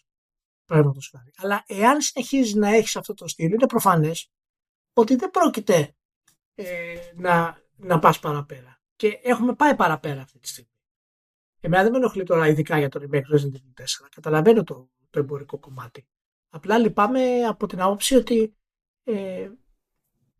άμα θες να κάνεις ένα remake Resident Evil 4, κάνε κανονικό remake. Κάντο fully developed. Άλλαξε το design. Έχεις κάνει σημαντικά πράγματα στα επόμενα Resident. Ναι, αυτό θέλω να πω. Είναι ότι τα κάνει αυτά τα πράγματα, δηλαδή τρέχει τα remake αυτά τα χρόνια, αλλά τρέχει και τα original παράλληλα.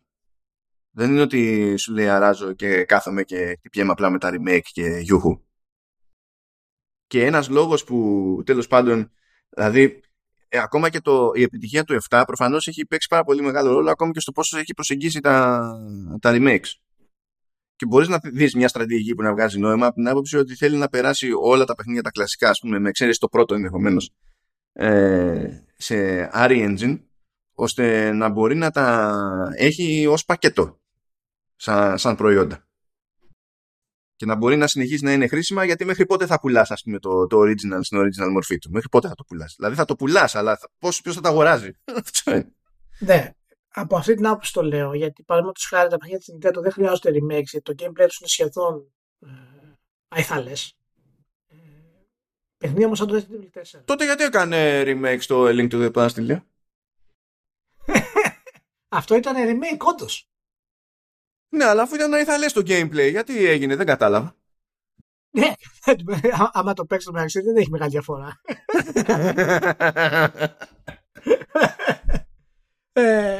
Αλλά εκείνο που θέλω να καταλήξω, ότι το να πεις ότι θα κάνω ένα συγκεκριμένο remake για κάποιο λόγο, αλλά και να το έχω στο μέρος της εμπορικής μου στρατηγικής, γιατί αυτές οι εταιρείες το έχουν πλέον μέρος της στρατηγικής τους. Και θα είναι και άλλες εταιρείες που θα το κάνουν αυτό. Τα είχαμε πει όταν ξεκίνησε. Εγώ τα έλεγα από την αρχή ότι αυτό θα γίνει μέρος των εταιρεών. Για ποιο λόγο, και Capcom είναι εξαίρεση, αλλά για ποιο λόγο μια εταιρεία να βγάλει καινούργιο Resident, εάν βγάλει το Resident Evil 4 remake και πουλήσει 5 εκατομμύρια, 6 εκατομμύρια, με κόστος ανάπτυξης 30 εκατομμύρια, που βασίζεται το remake. Χοντρικές αυτές τις τιμές, έτσι δεν έχω στοιχεία γι' αυτό. Αναλογικά με το full development ενός AAA παιχνιδιού. Οπότε, ναι, παίρνουν πάλι σε αυτή την κλασική συζήτηση που είναι για τα remake και τα λοιπά, τα οποία θα την κάνω και την έχω κάνει ήδη στην εκπομπή του Industry Resolve. Τώρα από το web θα πάτε δείτε. Αλλά η Capcom προχωράει και τη σειρά. Και αυτό της δίνει ένα συγκεκριμένο σχοροχάρτη. Η Capcom τώρα με το Village έκανε και ένα περίεργο. Το είχε ανακοινώσει βέβαια και τώρα έβγαλε και demo για κάποιο. Δηλαδή, okay, κάνει κάποια πράγματα η Capcom που εγώ δεν τα περιμένω. Δηλαδή πηγαίνει και θα βαρέσει update στο Village που βάζει third person. Δηλαδή ενώ είχες στήσει, ξέρω εγώ, το 7 και το Village να είναι first, μπαίνεις στη διαδικασία και θα σου δώσει κατόπιν εορτής την επιλογή στο Village να το παίξεις third person. Που σαν αλλαγή δεν είναι γυρνάω να διακόπτη από τη μεριά του developer. Έτσι. Είναι πιο πολύπλοκη. Δεν είναι φτιάχνουμε τη φάση από την αρχή προφανώς, αλλά δεν είναι πάτησε ένα κουμπί και είναι third person. Και δεν το... έχει κάτι γενικά κουφάρε, παιδί μου, στο πώς στηρίζει τα παιχνίδια της η Capcom. Και ειδικά τα Resident πλέον που τα έχει πάρει θερμά. Δηλαδή από το 7 και έπειτα η εταιρεία είναι Resident. Έτσι. Resident και Master Hunter. Αυτά τα δύο είναι. Όλα τα υπόλοιπα είναι bonus. Ακόμα και Street Fighter δηλαδή συγκριτικά. Bonus είναι. Bonus. Είναι πάλι καλά λέμε. Εγώ δεν μπορώ να σκεφτώ στη σύγχρονη ιστορία του horror κάτι πιο δυνατό από το Alien Isolation και τα Amnesia. Δεν μπορώ να σκεφτώ κάτι το οποίο είναι πιο σημαντικό τα τελευταία χρόνια από αυτά τα. Ξέρεις όμως, κάποιοι developers θα διαφωνήσουν Ναι. Κάποιοι developers θα διαφωνήσουν προς αυτό, όχι για το... γιατί εγώ καταλαβαίνω πώς το λες και συμφωνώ. Και ειδικά στο isolation έχω και μια αδυναμία. Αλλά... συμβαίνει το εξής. Μπορεί αυτά τα παιχνίδια που λες να κάνανε κάτι πιο ιδιαίτερο στο horror, που σου αφήνει, ρε παιδί μου, και να αφήνει και ένα στίγμα, εντάξει.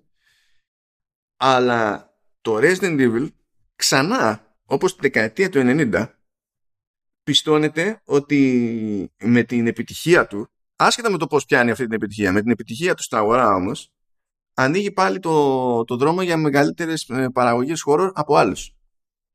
Δηλαδή το ότι έχουμε remake Dead Space, το ότι έχουμε το Callisto Protocol που έχουν και μια επένδυση χ από πάνω, περισσότερο το Callisto Protocol παρά το remake του Dead Space, αλλά και άλλες τέτοιες κινήσεις, ακόμα και η περίπτωση του Silent Hill συνδέονται με το ότι ο κόσμος έχει δείξει ότι, ότι γουστάρει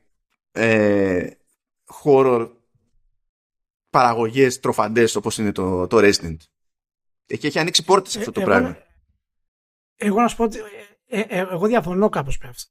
Γιατί εγώ δεν πιστεύω ότι η επιτυχία του Resident Evil 2 remake έχει ανοίξει πόρτες για triple παραγωγές σε χώρο. Όχι το 2, είναι συνδυασμός πραγμάτων. Είναι πιάνεις από το 7 και ό,τι έχει γίνει τώρα που έχει αναβιώσει το brand του Resident και έχει πλέον ξανά δύναμη. Ειδικά μιλώντας για το Resident Evil, μόνο όντως έχει δείξει κάτι τέτοιο. Αλλά ποια είναι η μεγάλη διαφορά? Το Resident Evil το καταφέρνει αυτό επειδή είναι Resident Evil. Θέλω να δω και το καλύτερο πρότοκο, παραδείγματος χάρη, που μια κυκλοφορία δεν είναι ενδεικτικό μιας αγοράς η οποία μπορεί να προσελκύσει AAA επένδυση. Παρ' όλα αυτά δεν έχουμε έλλειψη horror τίτλων. Έχουμε έλλειψη AAA χώρο. Ναι, ναι, μα γι' αυτό λέω, για μεγάλες παραγωγές. Ποιος χώρο έχουμε. Και αν το σκεφτείς, ναι, και αν το σκεφτείς ιστορικά, επειδή παλιότερα δεν είχαμε ιδιαίτερα το concept του τι είναι AAA, δεν είχε βγει αυτή η ουσία. Πάρα πολλοί από τους χώρους του δεν ήταν AAA με την παραδοσιακή που θα τους λέγαμε σήμερα, τότε. Είναι δηλαδή πολύ, πολύ ειδικό το κομμάτι και ειδικότερα για το Resident Evil το Village. Δεν είναι πολύ διαφορετικό από το κλασικό design του Resident Evil. Οι σκηνοθετικές τεχνικές είναι καταπληκτικές. Δεν το συζητάμε. Δηλαδή η κινηματογραφικότητα της Capcom είναι από τις καλύτερες των τελευταίων χρόνων, κατά τη γνώμη μου, στον λόγο παιχνίδι. Κυρίως το πώς παίζουν τα cutscenes μπροστά σου σε πραγματικό χρόνο. Το οποίο αυτό έχει επηρεαστεί φυσικά από το Red Dead Redemption 2. Αλλά είναι πολύ σημαντικό το franchise. Θέλω να δω αν όντως αυτό που λες θα ισχύσει. Εγώ έχω τις αμφιβολίες μου ότι θα ισχύσει αυτό το πράγμα, αλλά μιλάω για καινούργια franchises. Και μου θυμίζει μάλιστα και την... Θυμάσαι την εποχή που λέγαμε ότι τα turn-based strategy θα γίνει χαμός, θα βγουν εκατομμύρια, ας πούμε, και τα λοιπά. Τότε που πρώτα βγει το XCOM, παραδείγματος χάρη, το Enemy Unknown, πάλε ποτέ. Και όντως άρχισαν να βγαίνουν. Βγαίνανε και τελικά μετά από 40 χρόνια. Εντάξει, πολλά λέω. Τα παιχνίδια πουλάνε περισσότερο και είναι μεγάλες παραγωγές στα strategy, turn-based αυτού του στυλ. Είναι πάλι το XCOM. Νομίζω ότι θα διαφωνήσω, γιατί έτσι όπως πάει η δουλειά, μάλλον είναι το Mario Plus Rabbids. Το οποίο είναι επίσης αστείο. Είναι όλα αυτά από πίσω και ξαφνικά Μάριο. Αυτό το. Τέλος πάντων, λοιπόν, για να προχωρήσουμε. Πάμε. Silent Hill. Έσκασε το ρημάδι το λεγόμενο Silent Hill Transmission που ήταν η παρουσίαση της Konami και η Konami την είδε λίγο Disney. Λέει, παιδιά, κοιτάξτε να δείτε. Έτσι και πούμε σε κάποιον ότι εμείς τώρα αυτή τη στιγμή, έτσι όπως είμαστε, θα πιάσουμε Metal Gear, θα βάλουν μπουρλότο. Θα έρθουν στα γραφεία και θα βάλουν μπουρλότο. Τι άλλο μας έχει μείνει, τέλος πάντων, γιατί τι να κάνουμε με το eFootball, αυτό. Τι άλλο μας έχει μείνει και μπορούμε να πούμε ότι γινόμαστε κι εμείς λίγο πιο σύγχρονης νοοτροπίας εταιρεία και πηγαίνουμε για cross-media, transmedia κτλ. Το Silent Hill. Οπότε δεν έχουμε εμείς ομάδα να το κάνει κάτι αυτό. Έχουμε producers, έχουμε τέλος πάντων γνωριμίες, έχουμε αυτά, αλλά δεν έχουμε ομάδα τώρα να το αναλάβει αυτό στα σοβαρά. Τι θα κάνουμε? Θα συνεργαστούμε με άλλους. Και δεν θα συνεργαστούμε μόνο για games, θα συνεργαστούμε για οτιδήποτε. Οπότε έχουμε και λέμε. Τουλάχιστον να πιάσουμε τη λίστα, να τη βγάλουμε. Πρώτα απ' όλα ανακοινώνεται remake του Silent Hill 2, το οποίο έχει αναλάβει η Bloober Team. Αυτό έπαιζε γενικά σαν θυμολογία. Είχε πει η Bloober Team στο παρελθόν ότι πιάνεται με τίτλο γνωστού franchise από Ιαπωνία κτλ. Ήταν λίγο ότι κάνει μια στο κεραμίδια. Απλά δεν μπορούσαμε να ήμασταν σίγουροι για το ποιο είναι ακριβώς το project. Είναι το remake του Silent Hill 2 σε αυτή την περίπτωση. Θα κυκλοφορήσει για PC και PlayStation 5. Στο PlayStation 5 θα είναι αποκλειστικό για τουλάχιστον 12 μήνες. Βγήκε εκπρόσωπος της Sony στην παρουσίαση και δεν το αντιμετώπισε σαν να είναι αποκλειστικό για 12 μήνες, να το αντιμετώπισε σαν να είναι αποκλειστικό τελεία. Δεν τα μπορώ αυτά, Επίσης δεν ξέρω τι έχει να πει, πώς αισθάνεται η Sony για αυτή την κίνηση όταν σφίγγεται μετά του Xbox, αλλά τέλος πάντων, anyway, τα άλλη συζήτηση αυτή. Αυτό είναι το ένα το κομμάτι της Bloober Team, έτσι, που οι τύποι στην Πολωνία τόσα χρόνια φτιάχνουν μόνο horror. Ήταν και αυτοί που βγάλανε τελευταία το The Medium, το οποίο το έβλεπες και είχε Silent Hill vibes σε κάποια επίπεδα, δηλαδή έχουν πόνο οι τύποι, εντάξει. Αυτό είναι το ένα. Μετά κάνει κάτι άλλο που δεν περίμενα από την Konami. Δηλαδή αυτό με την Bloober, λες τι επιλογές έχω για χώρο σε εταιρείες τα λοιπά. Η Bloober Team είναι μια λογική επιλογή. Πηγαίνει όμως μετά και κάνει ένα κονέ με την No Code Studios, που είναι πιο μικρή εταιρεία, έτσι, και με την Αναπούρνα για το Silent Hill Townfall, όπου εκεί είχαμε μόνο teaser. Δηλαδή αν βγαλάκρι τώρα πιο τίσο η παιχνίδι θα είναι. Αλλά Αναπούρνα και Silent Hill. Είναι επίσης έχουμε το Silent Hill F που αναπτύσσεται από τη Neobats Entertainment στην Ταϊβάν. Το story έρχεται από συγγραφέα που δουλεύει συνήθως σε visual novels και ασχολείται με ψυχολογικό και υπερφυσικό τρόμο συνήθως. Πάει και αυτό. Υπάρχει ένα interactive streaming series που έρχεται, που στην ουσία θα μπορούν οι παίκτες να ψηφίζουν για να γίνονται κάποιες επιλογές κτλ. Λέγεται Silent Hill Ascension και αναπτύσσεται από Bad Robot Games, Behavior Interactive και Genvin Entertainment. Η τελευταία είχε αναλάβει το The Walking Dead Last Mile, που είναι μια ανάλογη εμπειρία τέλος πάντων που παίζει και τρέχει ακόμη. Μπλέκει και η TJ2 Entertainment, που έχει αναλάβει τις κινηματογραφικές μεταφορές των Sony και άλλων. Αυτό λέει ότι θα είναι διαθέσιμο, λέει, σε πολλαπλές πλατφόρμες κτλ. Αυτό σκεφτείτε το. Αυτό είναι PR campaign. Αυτό δεν είναι τώρα παιχνίδι, έτσι. Αυτό είναι PR campaign. Και ετοιμάζεται επίσης και το return του Silent Hill, που είναι καινούρια στην ουσία κινηματογραφική μεταφορά, την οποία έχει αναλάβει βέβαια ο Christopher Gans, που είναι ο σκηνοθέτης του πρώτου κινηματογραφικού Silent Hill, που είχε βγει το 2006. Τίποτα τώρα από όλα αυτά δεν έχει συγκεκριμένη, τέλος πάντων, καλά, δεν έχει συγκεκριμένη μερομηνία κυκλοφορίας έτσι κι αλλιώς, αλλά δεν έχουν πει στα σοβαρά ούτε το έτος δεν μπήκανε στον κόπο να πούνε, παρότι στο remake του Silent Hill 2 έχουν ανοίξει τα pre-orders στο PlayStation, ας πούμε. Δεν ψάχνετε. Έτσι είναι αυτό που είναι. Αλλά η λογική ξεκάθαρα είναι ότι η Konami έχει ένα franchise και θέλει να το κάνει τελείως cross-media και να το ξαναχτίσει, και ο λογικότερος τρόπος για να το ξεκινήσει αυτό, θέλοντας και εμείς, για να κάνεις πιο μπαμ, είναι ένα remake του Silent Hill 2. Γιατί άμα βγεις σε κάποιον και πεις θα κάνω νέο big budget Silent Hill, δεν θα σε αντιμετωπίσει με την ίδια θέρμη. Όσοι και αν είναι η θέρμη του, δεν θα είναι η θέρμη του Silent Hill 2. Δεν μπορείς να χρησιμοποιήσεις ως μέρος του marketing campaign τους παλιούς που έχουν σκάλωμα με Silent Hill 2, που τώρα σου κάνουν τσάμπα προώθηση από την πόρωση, και κάπως έτσι ξεκινάνε αυτά τα πράγματα. Και το ζήτημα είναι το από εκεί και πέρα στην ουσία. Αλλά τέλος πάντων αυτά σε πρώτη φάση. Μάλιστα. Δεν είπα ότι το παιχνίδι ετοιμάζεται με Unreal Engine 5, και το σημειώνω αυτό διότι όχι μόνο αυτό που δείξανε ήταν καθόλου εντυπωσιακό στο τεχνικό επίπεδο. Εκεί πέρα που είναι ο James μπροστά στον καθρέφτη και πιέζει το μάγουλό του με το δάχτυλο και κάνει το deform κανονικά το δέρμα εκεί πέρα, εγώ γύρισα σε μια άλλη ηλικία μέσα μου. Όχι την ηλικία του Silent Hill, την ηλικία όταν ήμουν 5 και ενθουσιαζόμουν με random stuff γύρω μου. Ήταν αυτό. Αλλά σε περίπτωση που το βλέπετε αυτό και φαντάζεστε ότι θα έρθει η ώρα να βγει το παιχνίδι και όλα θα είναι μέλι γάλα σε τεχνικό επίπεδο, θέλω να σας ενημερώσω ότι για να τρέξει το παιχνίδι σε PC, γιατί βγήκαν οι απαιτήσεις για το PC, τα recommended είναι για να πετύχετε με medium settings 1080p 60 frames. Αυτά είναι τα recommended. Δεν έχουν βγάλει για 4K, για κάτι άλλο. Έχουν βγάλει για αυτό το combo που ακούτε. Θέλει RTX 2080 ή RX 6800 XT. Όταν θα έρθει η ώρα να δούμε τι θα γίνεται με το PlayStation 5 και κάποτε με το Xbox, έχουν να κλάψουν πολλές μανούλες. Εκεί πέρα.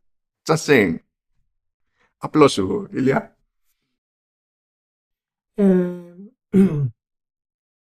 Τώρα έχει ψωμί τώρα αυτό.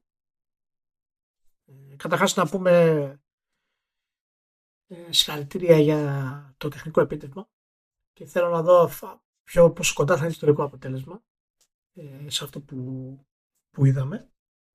Καταλαβαίνετε ότι δεν θα είναι ακριβώς έτσι, αλλά μπορεί πιθανά να είναι, γιατί όσο developers γνωρίζουν ακόμα περισσότερο και χρησιμοποιούν την Unreal Engine, θα έχουμε ακόμα περισσότερες αποκαλύψεις γενικά στο πώς να χτιστούν αυτοί οι κόσμοι μέσω της Unreal. Δηλαδή το playable demo του Matrix, παραδείγματος χάρη, που είναι αδιανόητο, γιατί δεν έχει τίποτα άλλο να γίνεται μέσα, προφανώς, έτσι. Αλλά αυτό δεν σημαίνει ότι μπορεί μετά από 5, 6, 7 χρόνια να φτάσουμε σε ένα σχετικά κοντά επίπεδο σαν αυτό. Οπότε νομίζω ότι πίστηκα τεχνικά για το Silent Hill 2. Και το Matrix που ήταν νομίζω έτρεχε βάση 1080p, δεν ήταν για πολλές, έτσι, δεν το συζητάμε. Αλλά από τη στιγμή που δεν είχε pop in, εγώ δεν θέλω τίποτα. Από τη στιγμή που δεν πετάω μπροστά μου δέντρα και κτίρια, είμαι οκ. Κοίτατε τώρα, το Silent Hill 2 είναι το πρώτο μοναδικό remake που έχει νόημα να συζητήσουμε πραγματικά. Γιατί το Silent Hill 2 είναι, κατά τη γνώμη μου, μέσα στα 10 καλύτερα παιχνίδια όλων των εποχών. Είναι πραγματικά μια επανάσταση στο πώς μπορείς να πεις μια ιστορία στο medium, αλλά και στο πώς να χτίσεις την ατμόσφαιρα μέσω φοβερά πολύπλοκων αλλά και ταυτόχρονα απλών ψυχολογικών τρόμων. Και αυτό είναι που το ξεχωρίζει κιόλας από οτιδήποτε άλλο στην κατηγορία. Έτσι. Και είναι κάτι το οποίο έχω προσπαθήσει πολύ να το κοπιάρω. Αλλά πραγματικά πιστεύω, το λέω δηλαδή από την καρδιά μου, εάν βάλει κάποιος να παίξει σήμερα το Silent Hill 2, θα έχει σχεδόν το ίδιο αντίκτυπο. Και γιατί βασίζεται σε προαιώνια ουσιαστικά πράγματα για την ανθρώπινη ψυχολογία και το ασυνείδητο. Είναι πραγματικά ένα παιχνίδι σταθμός και είναι το πρώτο remake που έχουμε στη βιομηχανία από παιχνίδι που είναι από τα καλύτερα όλων των εποχών. Κανονικό remake. Εντάξει, πριν έλεγες ότι και το Resident το έχει στα 20 καλύτερα παιχνίδια όλων των εποχών. Το 4. Ναι, είναι στα 20. Ναι. Μιλάω στα 10. Είναι δηλαδή μέσα στα 10 καλύτερα παιχνίδια όλων των εποχών. Η δεκάδα είναι ιερή. Αλλά σε αυτή την περίπτωση δεν υπάρχει καλύτερο ξεκίνημα άμα η Konami θέλει να χτίσει τη σειρά. Αυτό δεν μπορώ να είμαι ενάντια. Για αυτούς πραγματικά ήταν η μόνη λογική επιλογή. Δεν υπήρχε. Ναι. Δηλαδή κάθε τι άλλο θα ήταν αυτοκτονικό, ας πούμε. Είναι η μόνη λογική επιλογή. Το πρόβλημα σε αυτό είναι ότι τίποτα που θα βγάλουν δεν θα είναι καλύτερο. Γιατί δεν γίνεται να είναι καλύτερο. Δεν έχει πρόθεση στο επίπεδο για να είναι στο ράφι Silent Hill 2 remake και Silent Hill 6 καινούριο και να πεις θα είναι καλύτερο Silent Hill 6. Θέλω να θυμίσω αυτό το στάδιο, έτσι, που τέλος πάντων καταλαβαίνω την ανησυχία, αλλά θέλω να θυμίσω αυτό το στάδιο. Τελευταία φορά που είχε αυτή τη θεωρία ο Ηλίας ήταν για το The Last of Us Part 2. Και καλά είχε πάει αυτό το ποντάρισμα. Όχι, αλλά ήταν η λογική ότι δεν υπάρχει περίπτωση, δεν μπορείς να πάρεις κάτι να το αυτός και να το κάνεις καλύτερο, ξέρω εγώ, μετά από το πρώτο The Last of Us. Κάτσε, όχι, πρέπει να είμαι συγκεκριμένος αυτό τώρα, γιατί είναι σημαντικό για το. Είχα πει ότι δεν χρειαζόμαστε σίγουρα. Silent Hill καινούριο χρειαζόμαστε. Αλλά το Last of Us 2 δεν το χρειαζόμαστε. Βγήκα λάθος. Το χρειαζόμαστε. Με αυτό που κάναμε. Δεν το περίμενα. Συγχαρητήρια. Αλλά θέλω να δω πώς θα μπορέσει κάποιος όσοι δουλέψουν πάνω στο Silent Hill 2 αυτή τη στιγμή, το τι πρόκειται να βγει, και είμαι χαρούμενος γιατί αυτό το παιχνίδι που παίζεται ακόμα και σήμερα είναι το παιχνίδι το οποίο έχει τη δύναμη πραγματικά να ανοίξεις τις πόρτες του AAA development στα χώρο. Κάτι εννοώ. Εντάξει, κοίτα, η Bloober δεν είναι τόσο μεγάλη ομάδα όμως. Όχι, δεν είναι. Γι' αυτό κρατάω λίγο πισινή. Όλα αυτά είναι πιθανότητες. Κρατάω πισινή από ποια άποψη ότι ακριβώς δεν είναι μεγάλη ομάδα, και δεύτερον δεν ξέρω πώς θα χρησιμοποιήσουν το υλικό. Γιατί μέρος της μαγείας του Silent Hill του 2 είναι η δισκρίνειά του. Είναι το fog, είναι το fuzzing που σου κάνανε την ατμόσφαιρα ακόμα περισσότερο τρομερή. Παρ' όλα αυτά, ακριβώς επειδή το σενάριο και το όμως που λέει την ιστορία, πώς αλλάζει τα διαφορετικά τέλη από μικρές επιλογές που κάνεις μες στον ήταν τόσο μπροστά από την εποχή του που ακόμα και σήμερα θα θεωρηθεί φρέσκο. Ένα τέτοιο remake μπορεί να σταθεί και σήμερα με αυτό που έκανε. Κοίτα, να κάνουμε έτσι λίγο happy thoughts. Έστω ότι όλα πάνε στραβά. Τουλάχιστον θα υπάρχει μουσική για Μαόκα. Ναι. Πόσο να αποτύχει δηλαδή αυτό. Και δεν είναι η πρώτη συνεργασία της Bloober με Yamaoka, γιατί με το Yamaoka κάνανε δουλειά και για το Medium. Ναι, το παιχνίδι είναι παιχνίδι σταθμός, είναι... Εντάξει, εμένα με έχει σημαδέψει προσωπικά ούτως ή άλλως, αλλά και πολλοί κόσμος έχει σημαδευτεί από τους αρχιτεκτονίες, γιατί ήταν κάτι που δεν το περίμενες σε αυτό το επίπεδο. Και οι αναλύσεις που έχουν γίνει πάνω στο σενάριο, για τις θεωρίες που παίρνει από το Jungpark, για το έγκλημα και τη μορία του Ντοστογεύσκη. Έχει χτιστεί ένα hype. Έχει χτιστεί ένα hype ανάλυσης όλα αυτά τα χρόνια.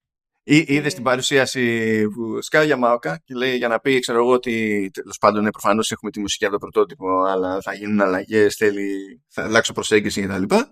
Οκ. Αλλά έλεγε για το τότε, και έλεγε όταν ετοιμαζόμουν, λέει, τέλος πάντων εκεί για να δω τι θα κάνω, λέει, με τη μουσική, ο director, λέει, μου είχε δώσει να διαβάσω το έγκλημα και τη τιμωρία του Ντοστογεύσκη. Και δεν καταλάβαινα γιατί έπρεπε να το κάνω αυτό.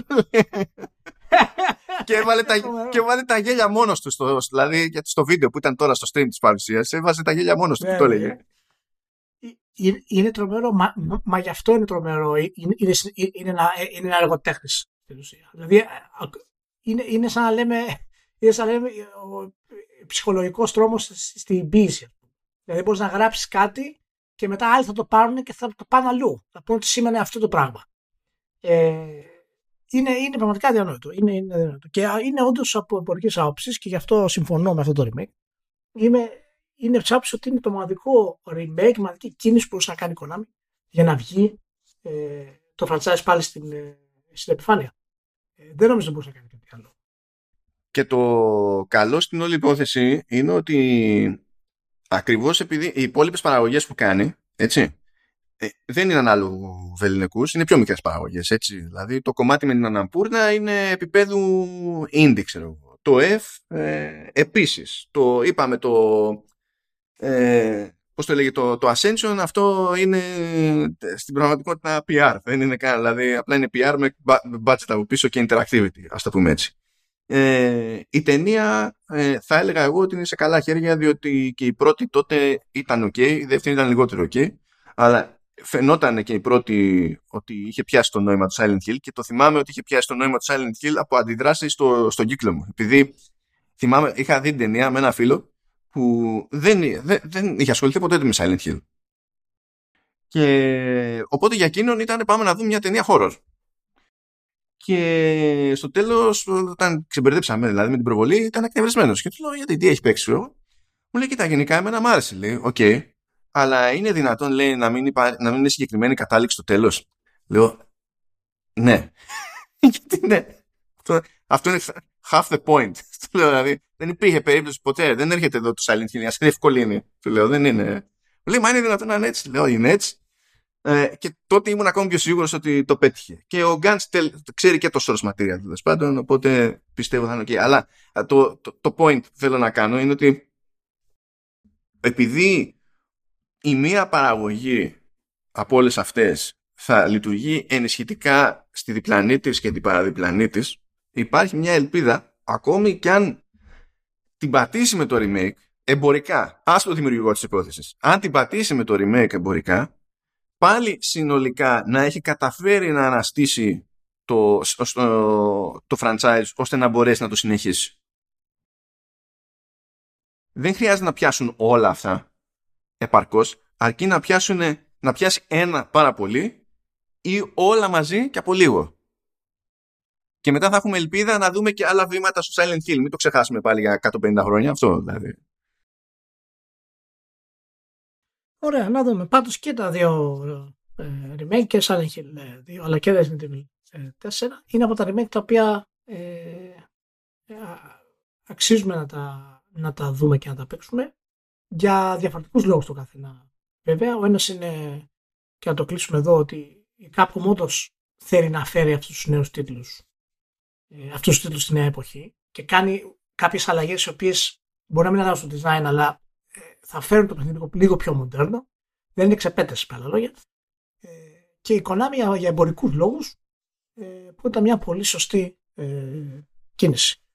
Και οπότε σίγουρα ισχύει αυτό που λες, νομίζω. Ένα από αυτά τα πράγματα να πάει καλά θα δώσει τροφή και στο άλλο. Εντάξει, εγώ για τα υπόλοιπα δεν είμαι αρκετά αισιόδοξος. Το Annapurna, η Annapurna ακούγεται πολύ εντυπωσιακή στην ανάμειξή της, αλλά ακόμα δεν ξέρουμε τι σημαίνει αυτό και τι είδους παιχνίδι θα είναι. Πάντως, από θέματα ατμόσφαιρας και τα λοιπά, η Annapurna είναι μέσα στις κορυφαίες εταιρείες αυτή τη στιγμή που έχουμε στη βιομηχανία. Οπότε σίγουρα η συμμετοχή της αυξάνει λίγο το hype. Ωραία. Πάνε τα remakes. Λοιπόν, και τώρα έχουμε games. Λοιπόν, έχουμε ανακοίνωση με Mario Plus Rabbids, Packs of Hope, Plague Tale Requiem και Gotham Knights. Ας ξεκινήσουμε με το Plague Tale, διότι ούτως ή άλλως έχω γράψει ένα επεισόδιο True Ending όπου μία ώρα μιλάω μόνο για το Requiem. Θα βάλω και το link να υπάρχει πρόχειρο, αλλά σε σχέση με τα υπόλοιπα από την τριάδα είναι ότι το έχει προλάβει και το έχει παίξει και ο Ηλίας σαν φάση. Και τέλος πάντων, για πες εσύ, γιατί δεν έχω προλάβει, δεν το έχουμε συζητήσει εμείς μεταξύ μας. Δεν ξέρω ποια είναι η γενική σου εντύπωση σε πρώτη φάση. Η γενική μου εντύπωση είναι ότι είναι μια σειρά καθοδών. Είναι μια σειρά όπου χτίζεται στην ουσία από κάτι το οποίο δεν το περίμενε κανένας. Και μπορεί να περάσουν τουλάχιστον ένας ακόμα τίτλος μέχρι να μπορέσει να γίνει η πραγματική επένδυση επάνω στη σειρά. Αυτό σημαίνει ότι πάει από το καλό στο καλύτερο. Εμένα μου το επίπεδο σε θέματα γραφής και χαρακτήρων σε σχέση με το ένα πάντα με ικανοποίησε. Μου άρεσε η πληθώρα των χαρακτήρων που εμφανίζονται. Δεν είναι φυσικά ακόμα στα επίπεδα που συναντάμε σε άλλους AAA τίτλους. Όχι, κάποιοι χαρακτήρες είναι από άκρη σ' άκρη πιο αδύναμη από κάποιους άλλους που είναι σταθερά δυνατοί σε όλο το παιχνίδι. Ναι. Φαίνεται το budget εκεί, ξέρεις, οι περιορισμοί του κτλ. Και μάλιστα πολλές φορές ήταν σκηνές όπου έλεγα αυτό πρέπει να το κάνουν ένα δεύτερο take. Γιατί δεν έγινε ένα take, το κάνανε. Οπότε είναι μέρος αυτό, αλλά έχει βελτίωση αρκετή, για πόσο είναι εξαιρετική. Κυρίως αυτό που μου άρεσε πολύ και εκεί δίνεται δηλαδή περισσότερο έμφαση είναι στην εξέλιξη φυσικά της αμνησίας. Και νομίζω ότι αυτό το έχουν πετύχει αρκετά καλά. Δεν είναι πολύ ωραία με τον τίτλο.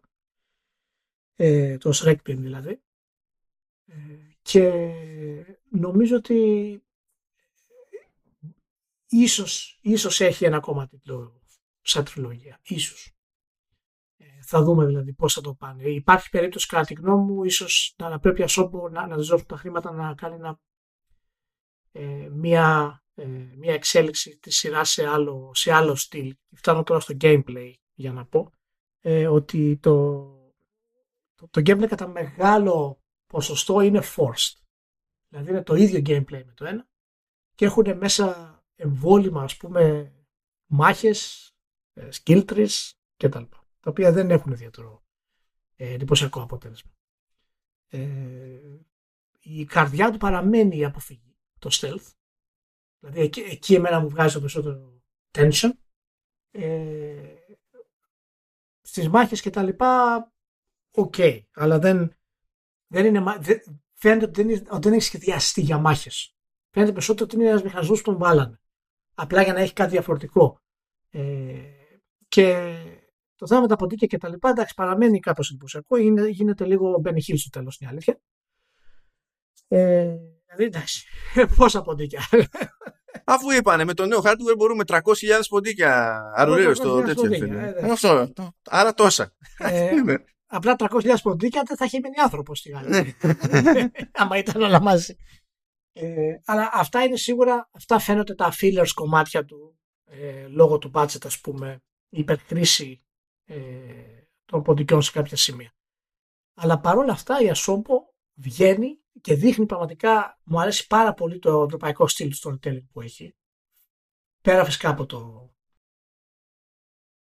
Ναι, αυτό είναι κάτι που σημείωσα και εγώ, ότι είναι ξεκάθαρα ευρωπαϊκή προσέγγιση, διότι μάνι-μάνι, αν είχες να κάνεις με άλλη νοοτροπία, ο πυρήνας ιστορίας και όχι το περιτύλιγμα της ιστορίας θα ήταν το πάμε να σώσουμε τον κόσμο. Ενώ δεν είναι αυτός ο πυρήνας ιστορίας. Ναι, πάμε να σώσουμε τον κόσμο, να σώσουμε οπωσδήποτε τον αδερφό, γιατί πρέπει να κάνει αυτό, να σώσουμε αυτό, να καταστρέψουμε τους κακούς για να σώσουμε τον κόσμο κτλ. Αλλά ακριβώς είναι πολύ πιο εσωτερική αντιμετώπιση και αυτό δείχνει πάρα πολύ και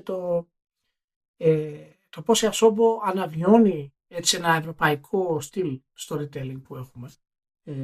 Ιστορικά δηλαδή έχουμε. Και νομίζω ότι θα πάει πολύ καλύτερα. Και μην ξεχνάμε ότι η Asobo Mano είναι εταιρεία με πολύπλευρα ταλέντα. Δηλαδή η πορεία της ξεκίνησε από το να φτιάχνεις στην ουσία movie tie-ins. Ναι, contractor ήταν, ναι.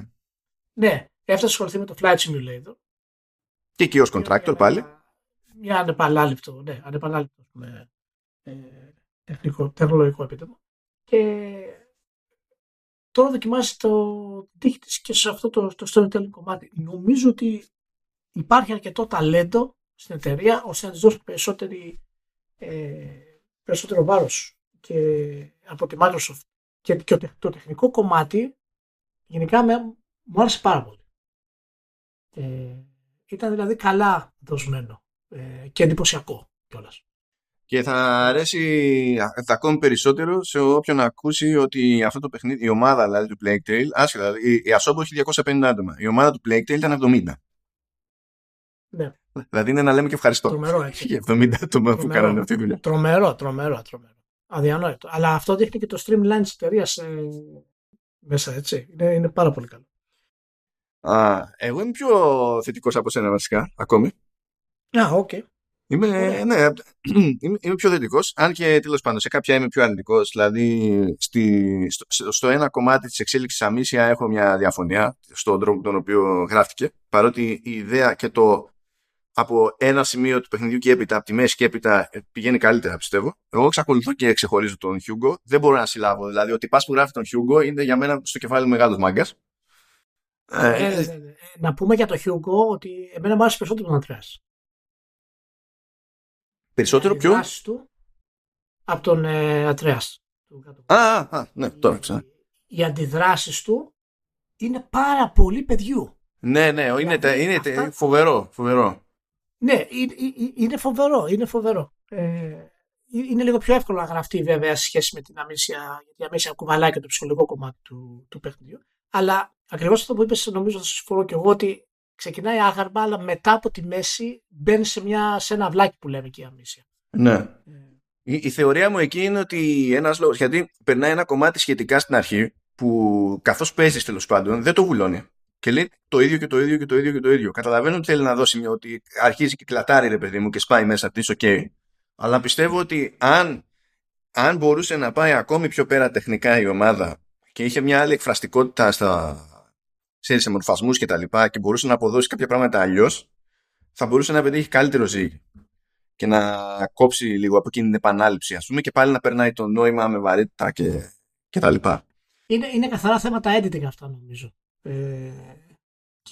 Και πώς να κάνουν το recasting και στις σκηνές και τα λοιπά. Δεν είχαν προφανώς χρήματα να τα κάνουν, γιατί κάποια είναι φανερά ότι ξέρεις στο κολλάει στη μούρη, πάρ' το μέσα, ας πούμε, ότι είναι έτσι αυτό το πράγμα.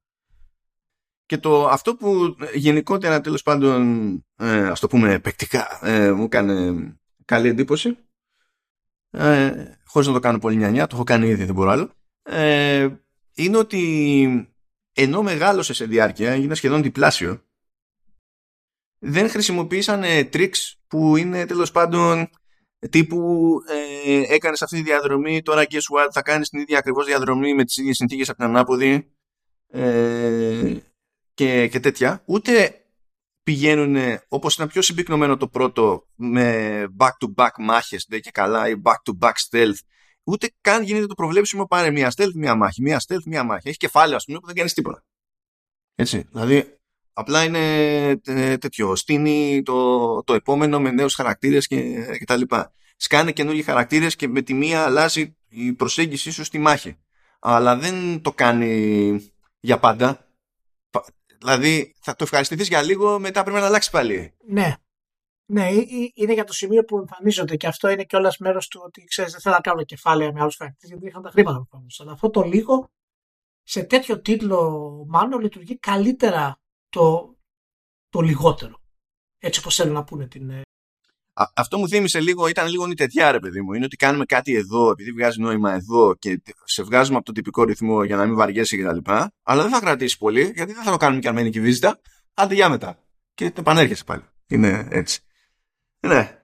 Τέλος πάντων, θετικά. Μιας και είναι και το, νομίζω είναι το μόνο δικό της, τέλος πάντων, IP, αυτό που έχει κάνει original, τέλος πάντων. Δεν βασίζεται σε κάτι άλλο, δεν το κάνει ως contractor κτλ. Εξακολουθεί και δείχνει ότι οριμάζει και εγώ πιστεύω ότι έχουμε να περιμένουμε πράγματα από την Asobo προχωρώντας. Και εγώ το πιστεύω. Στην οριμότητα βρίσκουμε και τη Ubisoft Μιλάνο, που δεν είναι μόνη της πλέον, διότι το μόνο που χρειάστηκε πέρα από 5 χρόνια για να φτιάξει το Mario Plus Rabbids Sparks of Hope ήταν να τετραπλασιαστεί το headcount και να συνεισφέρουν άλλα 3 στούντιο της Ubisoft. Δεν χρειάστηκε κάποια ιδιαίτερη προσοχή για να βγει το sequel. Ήταν απλά όμορφα τα πράγματα. Είχα πάρει μια ιδέα σε ένα preview event που έγινε εδώ στην Ελλάδα. Κατέβηκε η Ubisoft για να πάρουμε τζούρα. Ήρθε και το τελικό το παιχνίδι. Και έκανα χάσει εκεί πέρα με το Eurogamer και το Digital Foundry, διότι καθόταν και ήταν απογοητευμένο το Digital Foundry, γιατί σε κομμάτια λέει των επιπέδων και τα λοιπά έχει πέσει λέει λεπτομέρεια σχέση με το πρώτο παιχνίδι και είναι κρίμα και τα λοιπά. Και λέω, άσε μας το Digital Foundry, δηλαδή στο Switch είμαστε και στην τελική τώρα δεν περιμένουμε να μας πεις εσύ Digital Foundry αν είναι σόι το παιχνίδι. Μην επιμένεις. Είναι άλλη δουλειά σου θέμα. Τέλος πάντων. Άλλο το ένα, άλλο το άλλο. Ναι. Και το φοβερό με το Mario Plus Rabbids που τέλος πάντων εκκρεμεί ένα επεισόδιο True Ending, θα έρθει και αυτό, θα τα κάνω και πιο νιανιά, είναι ότι ενώ πέτυχε η πρώτη συνταγή για την οποία αμφισβητήθηκαν, έτσι, αν θυμάστε με το που ανακοινώθηκε έτρωγε κράτο παιχνίδι κατευθείαν του στυλ τι δουλειά έχει Ubisoft πρώτα απ' όλα με το να μπλέξει με Mario, από πού και ως πού ο Mario θα βγάλει κάτι που θα είναι ξέρω εγώ 10-based strategy σε grid και τα λοιπά. Και τι ideas είναι αυτές και τι σχέση έχουν τα Rabbids και ολόκληρες ιστορίες. Και βγαίνει μετά το παιχνίδι, το Kingdom Battle, και ήταν σόι και το κατάπιανε. Το κατάπιανε και αρκετοί, γιατί σχετικά πρόσφατα πέρασε και ένα milestone ότι έχει πουλήσει 10 εκατομμύρια κομμάτια. 10-based strategy, Mario, Switch, 10 εκατομμύρια κομμάτια. Δηλαδή δεν ξέρω τι άλλο πρέπει να κάνουμε σε αυτή τη ζωή για να εκπλαγούμε. Και αντί να πει η ομάδα του Ντάβιντε Σολιάνη ότι ωραία την έχουμε τώρα τη συνταγή, πάμε εκεί πέρα να κάνουμε ένα encore και να πειράξουμε δύο πράγματα, είπε όχι, θα το ξετινάξουμε, θα το αλλάξουμε τα φώτα. Γιατί έτσι γουστάρουμε. Δηλαδή πόσο πιο Nintendo, πρέπει να είναι το μοναδικό κομμάτι της Ubisoft που λειτουργεί σαν να είναι Nintendo. Όχι απλά επειδή είναι Nintendo απ' έξω και βάζει χέρι, αλλά επειδή το πιστεύει και ο Σολιάνη και είναι βλαμμένα το παιδί.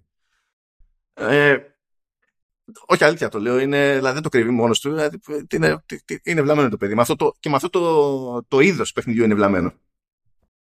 Και λέει, θυμάστε που είχαμε λίγο ένα overworld και απλά πήγαινες και εγώ στην ουσία από μάχη σε μάχη. Πάρα πολύ ωραία, τώρα θα βάλουμε περισσότερη εξερεύνηση. Και θα έχουμε και side battle, side quests ας πούμε, που θα σου δείχνουμε και ποιο είναι το level για να δεις αν έχει νόημα να μπλεχτείς τώρα ή όχι κτλ.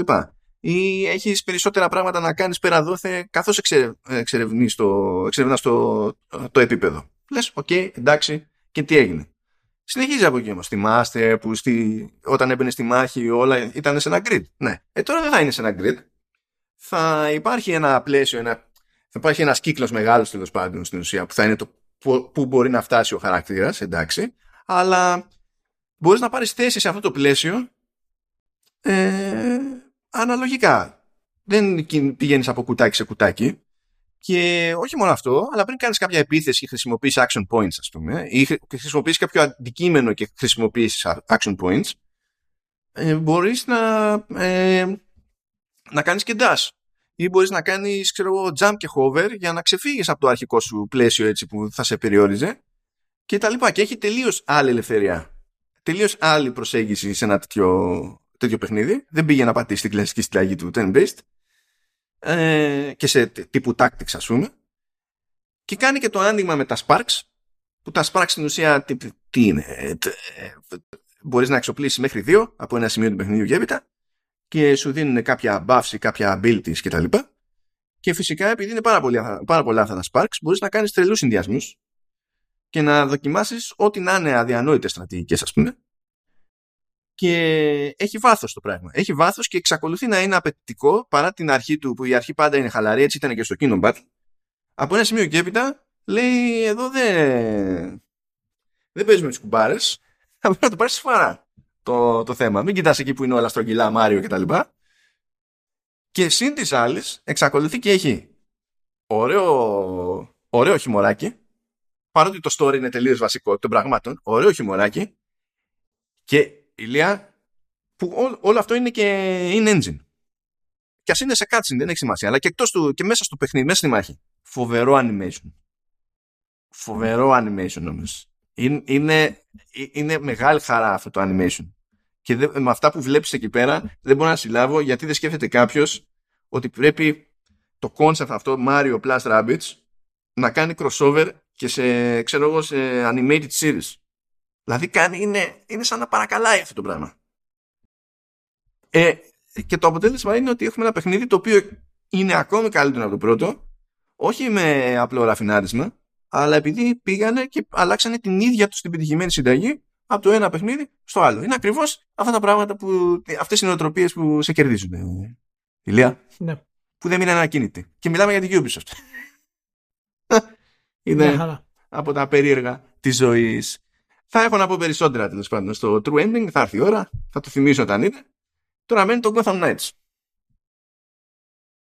Έχεις πάρει χαμπάρι γενικά? Έχεις πάρει καμιά τζούρα? Έχω παρακολουθήσει γενικότερα, αλλά. Ούτως ή άλλως θα το κάνω εκεί πιο νιανιά. Αυτό είναι πιο κοντά το επεισόδιο του Gotham από το Mario Plus Rabbids. Αλλά θέλω να εξηγήσω γιατί είναι πιο κοντά. Το Mario Plus Rabbids μου ήρθε πιο νωρίς από τον Gotham.